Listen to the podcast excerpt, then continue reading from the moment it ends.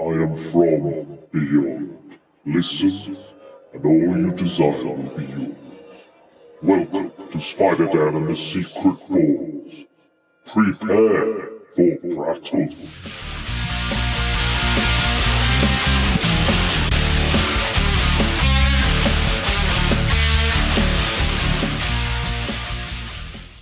Hello, this is Dan of the Spider Dan and the Secret Bores podcast, the official Grimmfest podcast of 2021. And we are here today with AJ Bowen, star and co producer of Night Drive. Welcome to the show, AJ. Thank you for having me. it's our pleasure. So, is this the, your, your first Grimmfest experience? It's it's my first Grimmfest experience. It's my first Manchester experience. It's my first United Kingdom experience. Wow, that's And a as, lot. As a matter of fact, it, it bears noting. I have to mention that when I heard that uh, the movie was playing Grimmfest, I mean, I was already familiar with Grimmfest. I've been Hmm. really fortunate that a lot of the movies that I've worked on have or contributed to have Hmm. have played the UK, and not only that, um, culturally. You know, it's it's sometimes strange to be an American and stuck in the United States for the majority of it and have and be an artist uh, Yeah. because my the movies that I've worked on have played really well pl- in places that are not the United States. And what and what I mean by that is I don't I don't even mean financially. I just mean that um, like for example, as an American, American music is fine, but I've always been an Anglophile. Yeah. With everything since I was a child, just naturally, all of my family heritage is from here, and so it always has felt like a place that was home that I had just been away from, and so a big bucket list for me with getting to make movies was hoping to get to travel. But then what ended up happening was I got to make a lot of movies, but they were all in the states, and I never traveled Oh, uh, anywhere with these movies. So I had a bunch of them play Fright Fest, and I had movies, a bunch Yeah. of them play here. Of course. And um, I would meet the guys that ran the festivals, but I would meet them at Fantastic Fest in Austin, Mm. Of Texas, course, or at Toronto, you know, or somewhere. So I heard, um, I, I had messaged Paul McEvoy at Fright Fest, and I was like, "You fucker, you didn't tell me that." That Night Drive was playing there, and, and I've produced almost all of the movies that I've worked on, but it's usually a more of a behind the scenes thing. I've been a producer on them, but this is more like I'm very involved with this film. Yeah, it's a much more And- personal film for you. yeah, we're really, and it's a it's a very tight knit group. I'm very close to these people, not because we make movies. We make movies because we're really close to one another. And so, um, as soon as I, I, I, you know, I complained to my collaborators. I was, we were all pissed. We were like, why didn't anybody tell us that it was playing Fright Fest? Yeah. Um, and it and it was more troublesome because you know we're in the middle of a pandemic, and so we're like, Yeah, no one's true. gonna, no one's gonna bring anybody to this. Um, so I straight up went to the Grimmfest website, contact us. I clicked on it, info at Grimmfest, and I, I just emailed. And I was like, hey guys, I love your fest. long play- time, you're playing my film. Long time listener, first time caller. um, if there's anything that I can do for you guys, please let me know. And that began a correspondence with uh, with Simeon and with Rachel, and Hmm. Of course, yeah. and um, and eventually and we, just talked back and forth, and I was like, "No, I understand that, that you guys probably aren't having people out, but if Hmm. yeah, you need me to do anything, any zooms, any you know, just let me know. I'm, I'm happy. I'm happy to do it. I love the UK. Did they Um, did they think maybe that you, this was like it was like a joke or a scam or something? Did they think initially? I, I don't know because they just got a random from you know with my email, and my email address has my name in it. so you know, and my production company, and so uh, I'm. They probably were like, "What the fuck is Normal Town Pictures?" um, and they, I mean, I don't know because I never have any sense. Like I said, like I'm also a dad, and I've got a seven year old at home, so that's what I do. Yeah. and so I don't know. I'm completely detached from any sense of culture other than like I'm showing my kids the Universal movies and um, I globally, you know, I don't I don't do a ton of traveling um, because I stay at home and if I'm not making movies, I'm I'm doing the dad thing and um, so th- I just expected them to not you know who AJ like they'd be like some Yeah. some dickhead named AJ is emailing us and and I did qualify. I was like I'm in a movie that's By playing at your fest. I, I've I've been in some movies that have played your fest, and I really want to be there. What? Let's let's work it out. Yeah. And so that began a correspondence, and uh, and I didn't, think it was going to work out. Um, Hmm. yeah, But course. still was going to send stuff and you know talk, and and then I got an email saying, "Hey, do you have a passport?" And I jumped up and ran into my wife's office and was like, "Holy shit! Holy shit! Holy shit!" They asked me if I have a passport, and so I pulled my passport out and saw that it was expired. I was like, "Fuck." No. So that was a whole process getting over here. Um, but yeah, it was a big. It's a big deal for me, and I Huge. can. I tried to impress that upon him, like how big of a deal it is to me personally to finally get to be here, to finally get to be in the UK in general. Yeah. Um, without sounding too precious about it, like my people. Like I just the sensibility is. Yeah. I'm I'm I'm kind of a freak when I'm in the United States. I'm kind of a You freak. feel- you feel a lot. where, especially where I grew up in Georgia. You know, it's sort of a, a very backwards place for a kid that wants to make horror films from the age of six. I knew what I wanted to do then. Yeah. And so it was a ve- it was a it was a bit of an uncomfortable adolescence. We, we have discussed this, and we have a few American guests that have, you know, have some heritage with the Yeah. UK. So it's really nice that you know you're being drawn back in. Pulling Yeah, I you know, I know, in. and I was like, "There's nothing, there's nothing here that's stressful to me." Like the the, the people that are wasted, like when we were walking back to the hotel last Yeah. night after the screening, the, seeing all of the young love dying on the sidewalk, I was like, "Oh, I remember that." I FaceTimed my wife, That's, and I was uh, like, "I saw the beginning of our relationship 25 times on this 10 minute walk. It was beautiful." Well, uh, that's uh, that's very in line with a lot of the, the Manchester kind of music that comes from this. You know, uh, yeah no i know and i was like Manchester. i was like the, the music is the music is my life from here like and so it was just and then of course they started doing ted lasso and i was like you fuckers like what? i know they make this movie in the uk i know they shoot this by heathrow and they're playing man city. This isn't cool. Like i, I need to be on this. What the fuck's wrong yeah. Uh, so uh, let's talk about Night Drive specifically. you don't want to talk about ted lasso? Um, I mean, we can if you like. no it's fine. So, so do i. I actually was concerned that I, I was concerned to tell anyone here. I was like is it too of an american thing for me to be like i love ted lasso would you rather would you want to talk about love actually instead we can talk about love actually you hate love There actually you go. There you go. I, I, I kind of agree with him. Apart from the, the Emma Thompson bit, uh, that's that's the only bit. The bit where she cries, Alan Rickman doesn't get. yeah you're like i like tears That's I- my- I, like that's my english favorite bit. tears but everything else is it's english tears are so rare so bitter, it's so a twisted. unicorn but yes night Uh, drive It's hard over here, but yes, Night Drive. Tell us a little bit about that and your involvement. Uh, yeah. So um, the guys that I made this movie with, we met because of a mutual friend, um, Don Coscarelli. Oh, Phantasm, yeah. Yeah, yeah. Um, and Brad, the guy that one of the directors of, of Night Drive, Brad produced John Dies at the End, and we were at South by. Actually, Don and I were were staying together. Um, not romantically, but we were staying together for that film festival. And he wanted, he was like, I want you to meet my producer on this movie. He's a great dude. And we met. And instantly, the reason I mention it is because we um, started discussing, you, you know, like with horror people, when when we're when you find another one that's real. It's easy to find people, and I'm not trying to talk shit, but like No, sure. people that are that are in it to get to somewhere else. Yeah. yeah, they want to leave the horror genre behind. Um, They're like, It's this a is where I stepping can stone. work. Yeah, this Yeah. is where I can work. And and I don't. When I was younger, I used to rail on that against that, but I, I get it now. I'm older. I get it. It's not for everybody. Um, that wasn't my journey, and so there's specific things that you know that you're drawn into when when other people start talking. That's how I started working with Ti West. We just started discussing course, yeah. Teen Wolf and Iron Eagle and how seriously in love with these movies we were. How we thought they were high art. You know, Yeah, like- I mean, I mean, and- in, in, in some circles, definitely. Yeah. I, I love Teen Wolf. yeah, and we were discussing specific shots, Yeah. and that's and that's how I ended up being in House of the Devil.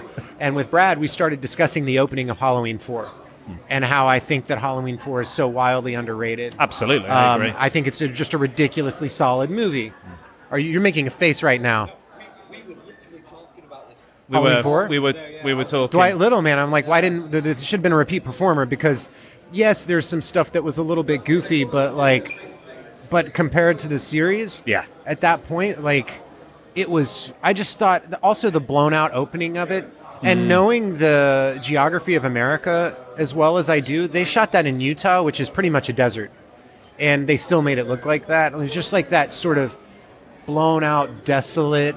Like you can see that like this town didn't do well after what happened ten Yeah. years before, and um, I loved the aesthetics of that film, and I loved. Um, I'm curious to see the new one because Yeah. because with the last one they while also sort of rejecting the time the various timelines they clearly cherry picked They have the moments- They have the masks from Halloween three in it. The still the Shamrock mask. Yeah, That's and it was clear that yeah. they picked moments, beats. Where it looked like they picked some Thorn stuff with with uh, Doctor Sartain. You know, like Yeah, that- yeah. It was clear that they were that they were choosing some moments, some highlights from the franchise. So with the new one, it, I was like, oh, okay, Mob Justice, they're doing Halloween four. Yeah, yeah. You know, because I loved that tra- that truck sequence when Yeah. he gets in there and dispatches like four people. One of them happened to be And no- driving. Yeah, nobody knows. Nobody realizes. No, and then they turn around and look at her like, oh no, and then they're gone. um, I love Halloween 4. And Brad and I were, I'm sorry, I'm, I get off topic easily. No, go. So Brad and I were discussing from a real art place of art, because a lot of times people think that our genre, that people don't know how to make movies or they don't have a curiosity about the technical hmm. filmmaking part. And I tell people all the time, I, I would just, if I didn't care about the cinema part, I would just be a stand-up comic or I, I would do plays. Hmm. Like I, I care desperately about the visual aesthetic of a film and the, and the art direction, and I care about the photography and and that it it's cinematic. Like with Night Drive, it was really important to us. There's not there's not handheld photography in it. We wanted to have a classical because these type of movies that live inside of cars most of the time, they're always guerrilla handheld back and forth, and that's out of necessity. But we wanted it to be more classical. We had to figure out. It took us a long time to make it because we had to build from scratch rigs and learn about what would work for us. Because I did the driving practically in the movie, hmm. so I'm driving down Sunset Boulevard in LA acting. We had to figure out how to do it in a way that we could sort of hide it so that we could shoot guerrilla style without permits while also having it still look cinematic. Yeah, of course. And so Brad and I, um, he said he was getting ready to make a movie, and um, and there was a part that he would love for me to take a look at, and I said yes, and we discussed it, and we got Barbara on board, um, and that was a movie called Dead Night, and we had a wonderful time making it and working with people that have that share the same type of subgenre love Yeah. that we had, and that came and went, and they Megan, the writer of, of Night Drive, was the editor of Dead Night, and she was on location with us in Lake Tahoe while we were making the movie, and I knew, so I already knew that she was a writer, and they told me that you know that, well, what do you think about making a very micro on our own terms kind of a movie because part of the reason that we stay in indie world is that we don't I'd rather make something than be waiting for money to hope to get to. You know, I'm a blue I was raised a blue collar kid, Teamster family. My dad was a truck driver and he was a Marine before that. So it was like, well, what do we have? Let's go make it with what we have. Like I'm prepared to shoot a movie on an iPhone if I have to, Yeah. if I'm compelled to tell a story. It would be great to have money to do that, but it's not going to get in the way of getting the movie done. And we all share that sensibility. And so Megan delivered the script, and it, the part was written for me. And I, I knew that because there were going to be like five of us telling the story total, that I knew that I was going to be a producer on it, and uh, and I have a lot of experience with the car stuff. Of course. Um, and we wanted to make something that captured what we saw as the identity of Los Angeles, because there's so much sprawl, it's so spread out, and it's missing in a lot of movies. We wanted to show what we thought was like really Los Angeles, not like the rich people version of LA, not the Hollywood Hills, which is funny because that's where Brad lives um, but not where I live. But um, but Brad's got that Marvel Disney money from doing all the the Mandalorian stuff. Um, but we wanted to show that. So the idea was no bosses, no money, no problem. You know, we're gonna go figure out how to do this on our I mean, that's very much like Don Coscarelli, who's you know he's, Yeah. he's the low budget king basically. You know, he comes up with all these ideas of, Yeah. of how to make those it, just the film look as beautiful and as interesting as possible. Yeah. And again, like I think Don's an icon. Oh, and I tell him that all the time, and he's like, "No, people don't like the movies." And I'm like, "No, Don, you're a genius, and everybody thinks that you're a genius." Mm. I mean, have you seen Beastmaster? Exactly. exactly. I told him that I wanted what what's the it's survival quest. Ah, yeah, yeah. Uh, I- Lance Henriksen. Yeah. Yeah, he's in so it, yeah. I, I'm telling Don all the time. I'm like, Don, if you ever want to remake one of your properties, I'm getting old. So I think that I can play. I can't play one of the kids, but I can definitely play the crazy old counselor. Let's do Survival Quest, please. I'm getting into Lance Henriksen age. Like, let's do it. And he's just Do like, it. nobody likes that movie, and I'm like, I do. I don't care. if Doesn't matter. else- Doesn't I- matter. I love it. I love that movie. It's fucking awesome. Exactly. It's all you know. All today is all about sequels and remakes and reboots. So it's you know it's prime prime That's I time for that. him. Like, let's do it. That or I, that or I'll do Mark. I'll I'll do a lot of P90X, and Yeah. I'll, I'm ready to do Marc Singer. I, I'm, I can still pull off Marc Singer from Beastmaster. Let's do it. I can for sure do that. I know I can. Do it. Give me a Do it. loincloth. I'm there. Yeah. Hey, you know, it, it- you could still make it, but you could, you know, give a give a credit to Don. But it could be an original tale, maybe something like that. No, I've got to have Don direct. No, it has to be Survivor I Quest. want Don to have to spend a lot of time with me standing around in a loincloth. Otherwise, Otherwise, it's not worth it. Well, before we go, I'll just let Dennis ask one question because I'm sure he's he's he's so excited. No, I, I, I, No, he's happy. I like being in the background. Yeah, I like he's, being in the he's background, he's the behind the scenes man. He's he's the schmoozer. I'm the te- I'm the tech guy. What's your favorite horror movie? Oh, what a dick question. So such such a terrible question to ask me. Um, honestly, um, and you know, like any of us that get asked this question, I guarantee that if I ask you the question, you'll have a quick answer, and then 90 minutes later, not because of me, you'll start getting angry at yourself and going, "Fuck, that's not how I feel right now." Uh, there were five other movies I could have said, and I didn't mention it, and this isn't cool. So I've told people before that Bob Clark's Black Christmas is a super major one for me. Um, I think it's legitimately one of the most innovative. Um, other than Psycho, I, I would put it. I, would, I you have to give Psycho credit for for birthing the modern slasher, but the lens through which that was further interpreted, Yeah. hands down, has to be Black Christmas. I mean, We- obviously, when you I showed it to somebody and they were like, "This is a ripoff of Halloween," I'm like, "Did you see when this movie was made?" Boo, boo. Yeah, exactly. Yeah. And it sounds like that we then have to get into a fight about Halloween, and I love that film too. But We, we in fact we did a, a discussion of the origins of the slashers on genre on the podcast, and Yeah. we talked about uh, we talked about Bay of Blood, we Yeah. talked about Halloween, we talked about Psycho, uh, Peeping Tom, uh, and of course uh, Black Christmas. And I think Black Christmas was our favourite out of all of them. Well, it, it takes the camera, it takes the perspective of the killer, which was a new thing. Mm-hmm. Um, and and I, it's just was done. There was so much care done with it. It's a subversive film. It's a progressive film, and it's still it's crazy that it's I like still the way progressive. It as well. Well, that's the thing. know. My thesis in college was discussing Bob Clark. Uh, I'm so grateful. Well, the best things about making horror films as a career is that I got to meet like all of the people I grew up watching that made me want to make them, and um, and I got to meet Bob Clark before Really? he passed away at a screening because in LA every year at the New Bev they used to they still do they play Black Christmas and he would come out every year and that year he came out, Olivia came out, John Saxon came out. Wow. They were all there. And so I got to ask him some questions, but my thesis in college was comparing, was talking about aesthetic and art direction. And I used Bob Clark as an example for these things achieving tone and, and compared the bookends of Black Christmas to the bookends of a Christmas story. Because the same ah. guy, but one's a Yeah. family film and one's a horror, and you can see the diffused light, the use of color, how crisp the photography is in Black Christmas, how there's no music, it's just the sound of the wind, and it just those art choices completely define the universe that you're going to be in for the next 90 minutes. And he did the same thing with the Christmas story. Yeah, yeah, and for me, it kind of that's the first pure slasher movie because all the tropes that followed are in that movie. Absolutely. So I, that's what I mean. Halloween rammed up to eleven. Yeah. But for me, that's that's the, the Yeah. first because we discussed that anyway. It's, it's my We I did. think that is the first slasher movie. And and for people that you know, like I've done a lot of movies that are like slow burn, and for some people that's a problem. It's not for me. I love the atmosphere, and so of course, Black Christmas, the pacing of it is not going to be an issue for me. No. I love living with all of the characters. I love the stuff that looks sort of like sort of goofs. I, I love the subgenre of Canadian horror. Yeah. There's a tone. It's just like UK for me. It's just like, and similarly from a few years back, you know, a lot of Norwegian genre stuff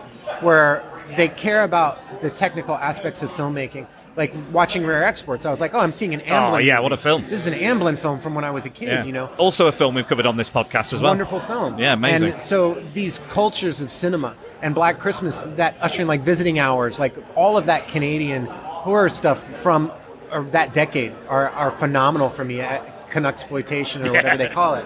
Um, so I always say Black Christmas, um, but also the one that probably most profoundly impacted me becoming a horror filmmaker is uh, Jason Lives, because when I, I grew up in Georgia, and that's true, it's a true story. We, we should hang out more. 'cause Yeah, we you, say you're, you're, all you're doing now is describing episodes on the podcast we've already done. Okay, so so Jason lives. Um, so I'm I'm going to be 44 in December, and I'm I'm saying that so that I can give like where I was in like the summer of '85. I'm, I'm 43. Okay, So, yeah. so my best friend and I went to scout camp at this camp, um, Camp Daniel Morgan in in Georgia, um, and we got there, and it didn't look quite like a normal camp. It did, but this is our generation. They still in America at least they still went away to camp. They didn't have summer camp like my daughter does, which is. I drop her off at 8 a.m. and I pick her up at 3 p.m. Now that that's not much of a break for me. I'd rather go sleepaway camp. But I also don't want her meeting Angela, so like quite yet. I need some time. So we'll wait on that. But like we went to this camp and the sun went down and that's when we discovered it was all of us sleeping in, in tents, permanent tents, you know, canvas tents, like look like military, like World War II era tent, up tents. Um, so we're in them, and I hear someone screaming, and we look out the flap of the tent, and I see a guy in a hockey mask, and of course I lose my shit and terrified because I'm a little too young to appreciate Voorhees totally. I knew who he was, but I grew up in a religious home, and so I wasn't allowed to watch horror hmm. films. My best friend was, however, and so like I'd already seen Halloween. I just had to watch them all at his place. So that's when we learned that they had just wrapped filming Jason Lives at this camp. So I was at camp three weeks, two weeks after they finished shooting Jason Wow. Lives there. So and I so every time I go back to Georgia, we've been in LA for 17 years. So every time I go back to Georgia to see family, I take a day and I go to that camp and I walk around because it still looks like Lake Forest Green. Like it still looks exactly like that. It's well maintained. It's a state run camp. And so Jason lives if I'm having a bad day, I've got it DVR'd in my bedroom, which probably bothers my wife, but like we very rarely have the TV on in there. Um, but if I can't sleep, Jason Lives comes on. If I had a great day, Jason Lives goes on. It's just my number one comfort movie of any genre. Jason Lives is my wife's favorite horror movie. It's a phenomenal. I, I'm, I'm not. I have filmic reasons. Like I, I'm I thi- name I- dropping like crazy here, No, but like I'm go, really go. good friends. Uh, Fred Dekker's a really good friend of mine, and we were at a charity event a few years back in Los Angeles at Dark Delicacies um, for hurricane relief in the states. And he said, I, I have a surprise for you. And I was like, what do we, what was that? Because he'd already let me like borrow the amulet for a, a couple of weeks for Monster Squad. And he knew that I was a big fan of everything, but he also knows how much I care about Jason Lives. So it was this strange moment where he's like, I just turn around, and Tom McLoughlin was there. He had told Tom about how I was like an ultimate fan and how I had gotten into arguments with people about why I think that it's actually just a brilliant film, period. Like, I don't need an asterisk. Like, I'm not going to qualify. Like, there's just some really innovative filmic work that Tom does. And despite having to have had multiple Jasons, I was like, look, Tom, the first thing I told Tom was, I was like, Tom, you did Scream like 10 years before Wes did. This is self referential, but it's still scary. You know, like, and, and you put kids at a summer camp in a Friday the 13th movie. Who knew you could even do that? And, and, and no one got naked.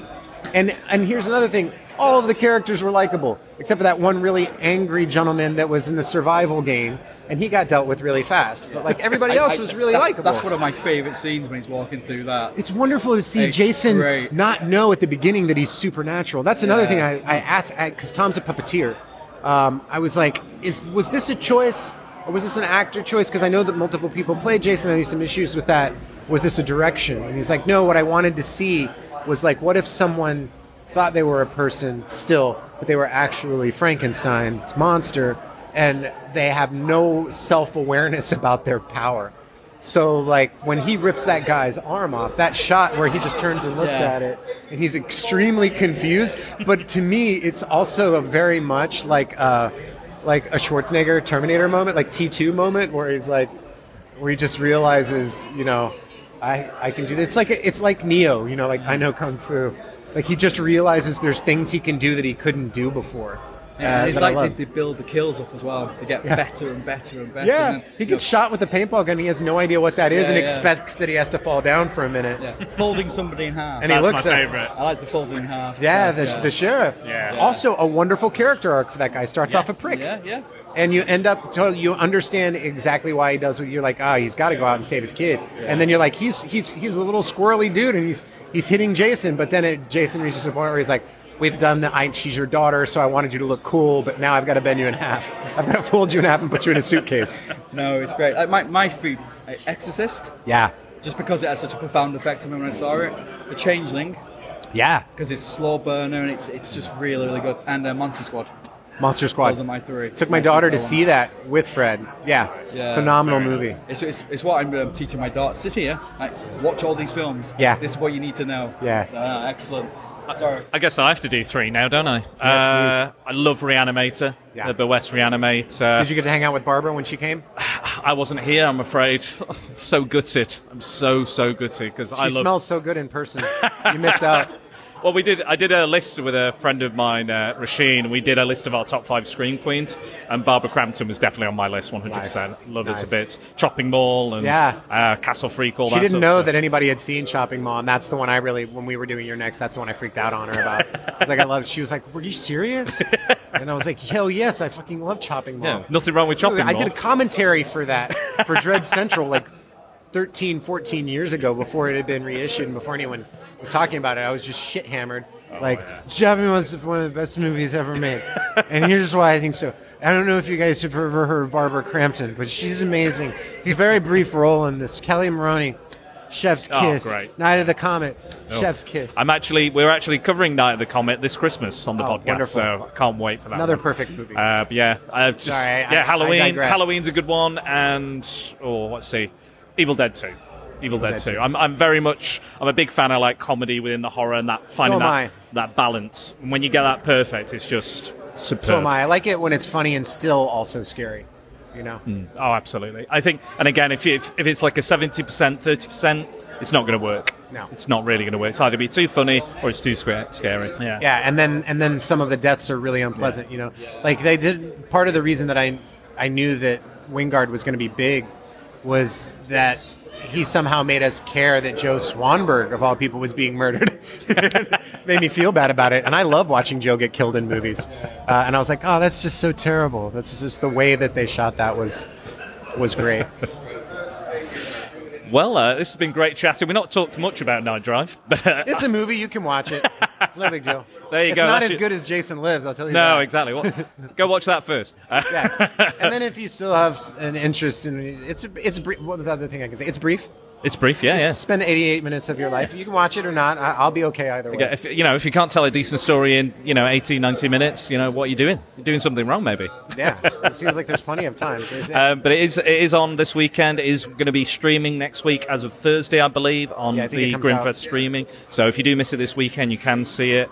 Um, but yeah, w- check it out. Uh, thank you very much, AJ. This has Thanks been for having me. fantastic. Awesome. Our pleasure. Cheers. This is Spider Dan and the Secret Bores podcast, the official podcast of Grimmfest, and we are here with the cast. It almost feels like almost everybody involved in the film of When the Screaming Starts. It's a big big party. It's a podcast party. Um, yes, so we're just going to go around. If you'd just like to introduce yourself and uh, your role in your film. So my name is Conor Boru. I am the director, co-writer, and one of the producers. Hello there, I'm uh, Stuart Vincent and I play Terry. I am Octavia Gilmore and I play Amy and I'm one of the executive producers. Hi, I'm Ed Hartland and I'm co writer, producer, and I play Aidan in the film. Hi, I'm Dom Lenoir. I'm one of the producers, uh, also cinema customer number one, and this is Richard the cat. Stuffed I cat. I think you're cinema guy number two, actually. No, I'm one. Oh, is it oh, one? I one? fought for number Okay, one. I, all right. I fought for that. He knows his role. It's a very, very important role he plays. Um, so, guys, I just want to ask you about, first of all, how are you finding Grimmfest? Uh, it's been an amazing experience, uh, and we've been incredibly looked after by the the Grimmfest uh, team. We're not we're not being paid to say that. Uh, they've fed us well. They've you know carried us around, not not physically, um, and they've taken us to axe throwing. We've gone out for food. It's been like a really nice experience uh, and a very sort of homely feel to the festival. And the fans have been very good as well. Uh, the signing was great. People have been very friendly, um, and the screenings we had some great laughs. Yeah, absolutely. Um, this is our first time at Grimmfest, and whenever you travel outside of your home city, we're mostly London based, you just don't know who's going to turn up. You know, we tried to bring half the team down with us, but, you know, we had a great turnout, so really, really chuffed to see so many people there, and hopefully they, they seem to enjoy the film. Now you're just dealing with all this mad northerners. That's what it is. Got to deal with all this. Go, go. It gets a bit grim up north uh, with all these Grimmlins, as we call them. Um, but yeah. Uh, so tell us a little bit about the film and what's in, what the kind of influences were, and because you guys seem to be all wearing a lot of hats in this film, so it seems like a very kind of personal project. So again, uh, tell us a little bit about that. When the Screaming Starts is a, a comedy horror mockumentary about an aspiring serial killer and the documentarian who follows his journey. I think someone described it to us as Louis Theroux Weird Weekend with the Manson family, and that that feels right to me. That's the kind of ballpark we're talking about. Ed originally uh, approached me with the idea. I think you were watching the uh, Ted Bundy tapes at the time. Yeah, yeah. Oh, good documentary. Yeah, Yeah. So, uh, from what legend has it, that Ed was appalled by what he was seeing, but couldn't couldn't look away. So uh, he started to question what that said about him, what it said about us, and um, that, that started the whole thing off. Really. Yeah, kind of took that to took that to Conor, uh, took the idea to him, and um, yeah, he really pushed this idea of of ambition and you know how far we'll go to pursue our goals, and uh, taking that as like a something that everyone can relate to, but these characters have slightly more murderous ambitions, and yeah, we just kind of worked together on the scripts for what like a felt like a year. Probably why it wasn't far off. You know, working it around various other projects and jobs and whatnot. So, yeah, it was it was a long time in, in the works. Probably speaking to my microphone. I'm, I'm trained in this.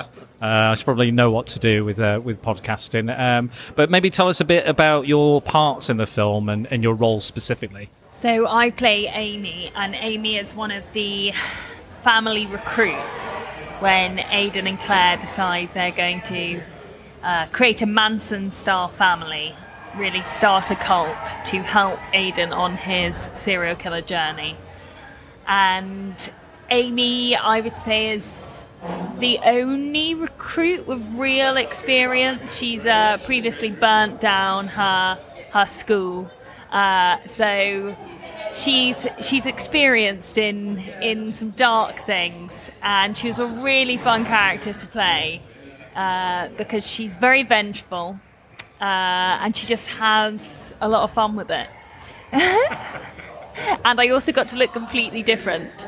Uh, so that's really helpful to get into the role. I had a short pixie cut, deep red hair, and uh, just look totally different. So the transformation was a really fun part of being in this film.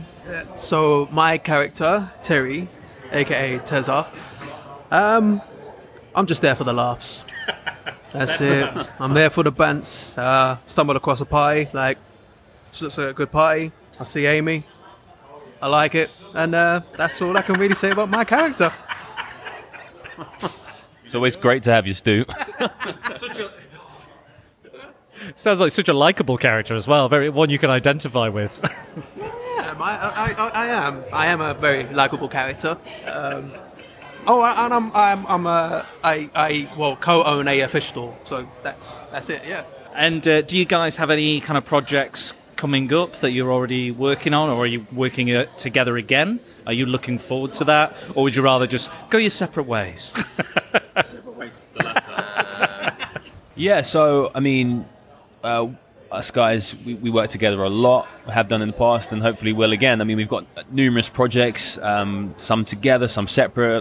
Like myself and Ed are working on something. I know Octavia and Ed are working on a project. Yeah, we've got a, a horror inflected dark comedy thriller. I think that's how we're describing it.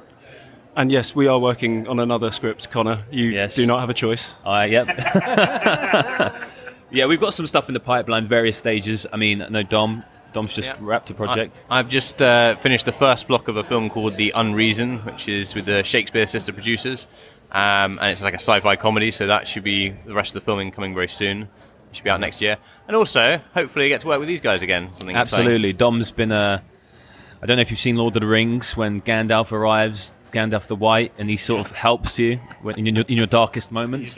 That's kind of what Dom did on this project. lights, lights the way in Uh, your darkest hour. that's it. That's it. So yeah, it's been it's been great having Dom, and I'm sure we'll work together again if he can manage as much stress as we've thrown his way. I'm going through therapy, but we're getting there. Now, I've got one final question. Um, you've brought along a little uh, a little friend. yep. Uh, can I just ask uh, who that is and uh, what are they here for? So this is Richard the stuffed cat, um, who travelled all the way from Russia originally because uh, apparently a taxidermy cat uh, is quite hard to find. So we, we found a, a real cat uh, who's got his own. He's not a real cat, no, a real, a real stuffed cat. But he's he's got a lot Is of this life. part of the research for your role? You had to. Uh, yeah, I mean, I mean, you know, Richard's not in the film for a, a dramatic amount of time, um, but I think he's made a, a very big impression with the fans, and he, he's done well on the, the press circuit. So uh, here It's he your, is. your mascot. yeah, exactly. Amazing. He has been signing a lot of posters. Yes. We have been totally upstaged by this cat. Dom will not be told otherwise. He must come everywhere. He must have a picture everywhere. And no one's interested in talking to us in the Q and A's. Every question I think was about Richard. So I'm not sure if he's a positive or a negative at this stage, but we're glad to have him. Well, uh, I mean, it'd be a pretty boring podcast if, if it was just me and the, the stuffed cat. Um, I'm not that interesting on my own, you see. Uh, we don't have any of the visuals, don't have all the interesting visuals. Um, but thank you so much, guys. Uh, please, if you're here this weekend, check out when the screaming starts. If not, it will be available on streaming uh, on next Thursday, so definitely check it out. Thank you so much for your time, guys. Thank Take you very care. much. Hello, we're back at Grimmfest 2021, and this is Spider Dan and the Secret Bores, the official podcast of Grimmfest. And we have the master of horror himself, the man behind it all, Simeon Halligan, the event director, coordinator, organizer, and and we have him. We've we've managed to sit him down. He's had such a busy weekend, but he's been so grateful and just here to chat with us. Welcome to the podcast Oh, thanks for having me. we we are just having so much fun here, and we just want to thank you for the opportunity to have us as you know choosing our podcast out of uh, so many you could have had to for us to just be here. It's been amazing. No worries. Have you enjoyed it so far? Yeah, yeah. we had a great time. Oh, we, I, we've got a great team. I rely on, you know, I have such a wonderful team, and that's kind of how it works. Because Yeah. they, also a lot of the people that work with us have been with us for many years, so they know, you know, they know how it runs, and uh, you know, they're experienced in the whole thing. So yeah, I'm very, very lucky to have that team because they basically look after it for me. Yeah, very much so. Because like our first experience here, like I, you know, I've been to a few Grimmfest before, but you you come in as a bit of an outsider, and within hours we're part of the family, and that that says a lot about the sort of people you have here. And I, I, I think we've discussed it before. You, you live and die based on the people you've got showing um, guests around, showing the patrons around and stuff, and good team, very good. So you've cho- you've got a good. I think um, one of the things that we really value is that everybody has a great time and a great experience. Whether whether it be the fans and the film fans and uh, horror and genre fans, or whether it's the filmmakers, you know, uh, even the guys here having the stalls, you know, uh, it's it's all about trying to make sure that everyone has a great time and interacts with each other. And so we we always try to bring people together. Now I know at some other festivals we feel like a little bit like you know, the filmmakers maybe have kept separated a bit from the fans. And I, from my experience being a filmmaker as well as running a film festival, I know how important it is to create interaction between uh, the filmmakers and the people coming to see the movies because both sides want that experience of that connection. You know, fans want to communicate with the filmmakers and find out about how they made the film, and you know, and obviously if we've got some, you know, actors like we've got AJ Bowen here this year, who's, who's, who's, who's done a lot of horror genre movies. Uh, yeah, and we had him, and he, he just talked for half an hour. It was brilliant, really He's good. such a lovely guy, Yeah, and we're so pleased yeah. to have him here this year. And, Yeah. and you know what? He came to us and said, "I'd love to come," which is awesome. You know, he Yeah. said, "Nightdrive's playing. Uh, it's my movie's playing. I'd love to come." And we're like, "Yeah, you said kidding me?" He said that he um, he went on the contact us page and just kind of emailed you, and I was like, Yeah, he did. Yeah, like info at Grimmfest. So it's like he just sent a general saying, "I'd like to come," and we're like, uh, "Yes, please." I was like, I was like maybe. I was like, Grimmfest must have thought this is like a scam or so like a Tinder or something. Just this random email coming out of nowhere. Yeah, I was, I was just talking up there, and I've, I've been to a certain festival in, in, in Londinium um, where I've stood in a queue and no one's spoken to anyone. Um, and it's it feels soulless. We're here, everyone's smiling, everyone's having a laugh. You know, we're all kind of. It might be a northern thing, I don't know, but we're all kind of chilled, aren't we, and Yeah. stuff. And there's no. kind I'm of- not a northerner.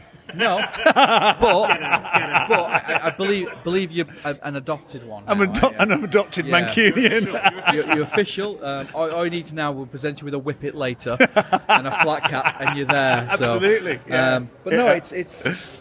I I I love the first time um, I came. I got dragged in by your partner, um, almost in a headlock, but since then, I've, been- you know, I've been to watch Nightbreed. I've been, you know, we go to the screenings and stuff. So I'm very much supportive of getting things like this in Manchester and showing that we are, you know, not just Coronation Street. We've got a lot of diversity. We've got a lot of good stuff to show. And if you know we can promote that in any way, do anything to Cool. say that this is, you know, let's be honest, a fucking good place. Cool. To come and watch movies. We'll do it. You know, it's like just as we were walking over, a woman was coming out the cinema. Was saying, "What is all this? What's going on?" She said, "I love horror films. What's this about?" And it's like, "I've never heard of it." I said, "It's Grimmfest." Yeah, yeah. Here, yeah. Here's a program. Maybe she'll come next year. You never know. So it's just, you know, sometimes it's about spreading the word, and it takes some time. You know, it's we're always amazed by it because we think, "Oh, people must know about this if they're into their horror Yeah. stuff." But, but a lot of people just don't always know. They're not aware. I mean, we're not we're not we're not broadcasting it from you know the highest building, and and, Yeah. and we don't have the marketing power of you know other big structures to make sure that everybody is aware of it. And of course, the other thing that we're really keen to do is, and I, I think it's hard because a lot of people go, "Oh, I don't really do horror," and we're always trying to kind of explain that it's like it's a really broad church, and actually we're not just a horror film festival. You know, we screen all sorts of movies. Um, you know, we're all about we call we're, we're a fa- festival of fantastic films, so it's not just horror. And a lot, actually, a lot of the stuff we screen is is you know on the fringes of horror, or it might be sci-fi, or it Yeah. might be conceptually, you know, something that's kind of dark or has a kind of thriller element. For instance, the beta test that was our, our opening night film. That's not a horror film. Quite a lot of the film. I mean, it's, it's a kind of kind of black comedy thriller that. Um, some of the guys that were like, "No, I'm not sure I want to see this because it's not kind of my thing. It's not." It's, it's, they thought it wasn't a horror movie. They went to see it and they were pleasantly surprised and really enjoyed it because hmm. it's a great movie. So we're all about. We're just about screening exciting, great films. I've, I grew up watching so many movies and obviously ended up making movies as well because it's my absolute passion. But I was always drawn to cinema that took you somewhere else. That wasn't. I've never been. I, I love films right across the board. I've never been a massive fan of kind of straight drama. I, I mean, there's some wonderful straight dramas, but I guess as a kid, it was it was films that took you somewhere else that you that were different from life experiences that I was always drawn to. So we've just screened ET today, and that was a seminal film for me as a kid. That and you know, say Star Wars were really important to me. But then, like, and I'm wearing a t- a shining T-shirt here. Um, my my father was uh, is. A Massive war film fan and a massive Western fan. So when I grew up, I was watching all those kind of movies. But he took me to see. I mean, he loves movies all around. He took me to see like Alien when I was, I don't know, about 14 or something. So I was thinking, I was looking at the timescale today and thinking about ET and thinking, uh, that point I was probably about 13 or something. So I probably saw Alien just a little bit later than that. So I went from ET to Alien, which is quite, that's a journey, you know. I mean, I, I, as you know, as a child, I was quite like I would consider ET a bit of a horror film. There's some really horrifying elements to that, the government stuff, and, and like when ET's dying, and you know, it is kind of you know, so it does fit within within this. I think we've discussed it a lot this weekend. The the absolute variety that horror has as a genre in itself. There's so many subgenres within that, and I think you've managed to cherry pick all of these different things, like you said, thriller, international, giallo type things, gory, you know, sick, depraved things, and supernatural stuff. There's so much great stuff. Like we saw Two Witches last night, It's a good film, isn't it? just tremendous. We we came out and we were just like shaking with anticipation to speak to Maxime and Pierre because we were just as excited as them, and we were just like absolutely buzzing. okay. I mean, I mean, they did want to go out for a drink, so you know, who knows? Who knows where the night might go? Um, but they were they were phenomenal guests as well. Um, but yeah, I've just I've had an absolute blast. You know that and- that's another thing that is really important to us is to um, uh, you know uh, explore and discover uh, new films and new filmmakers who are doing something really exciting with the medium. And sometimes they're not, they're doing it with not a lot of money, but they uh, they have a great talent to use film in, in, in an interesting way. And Two Witches, I have no idea how much it costs to make.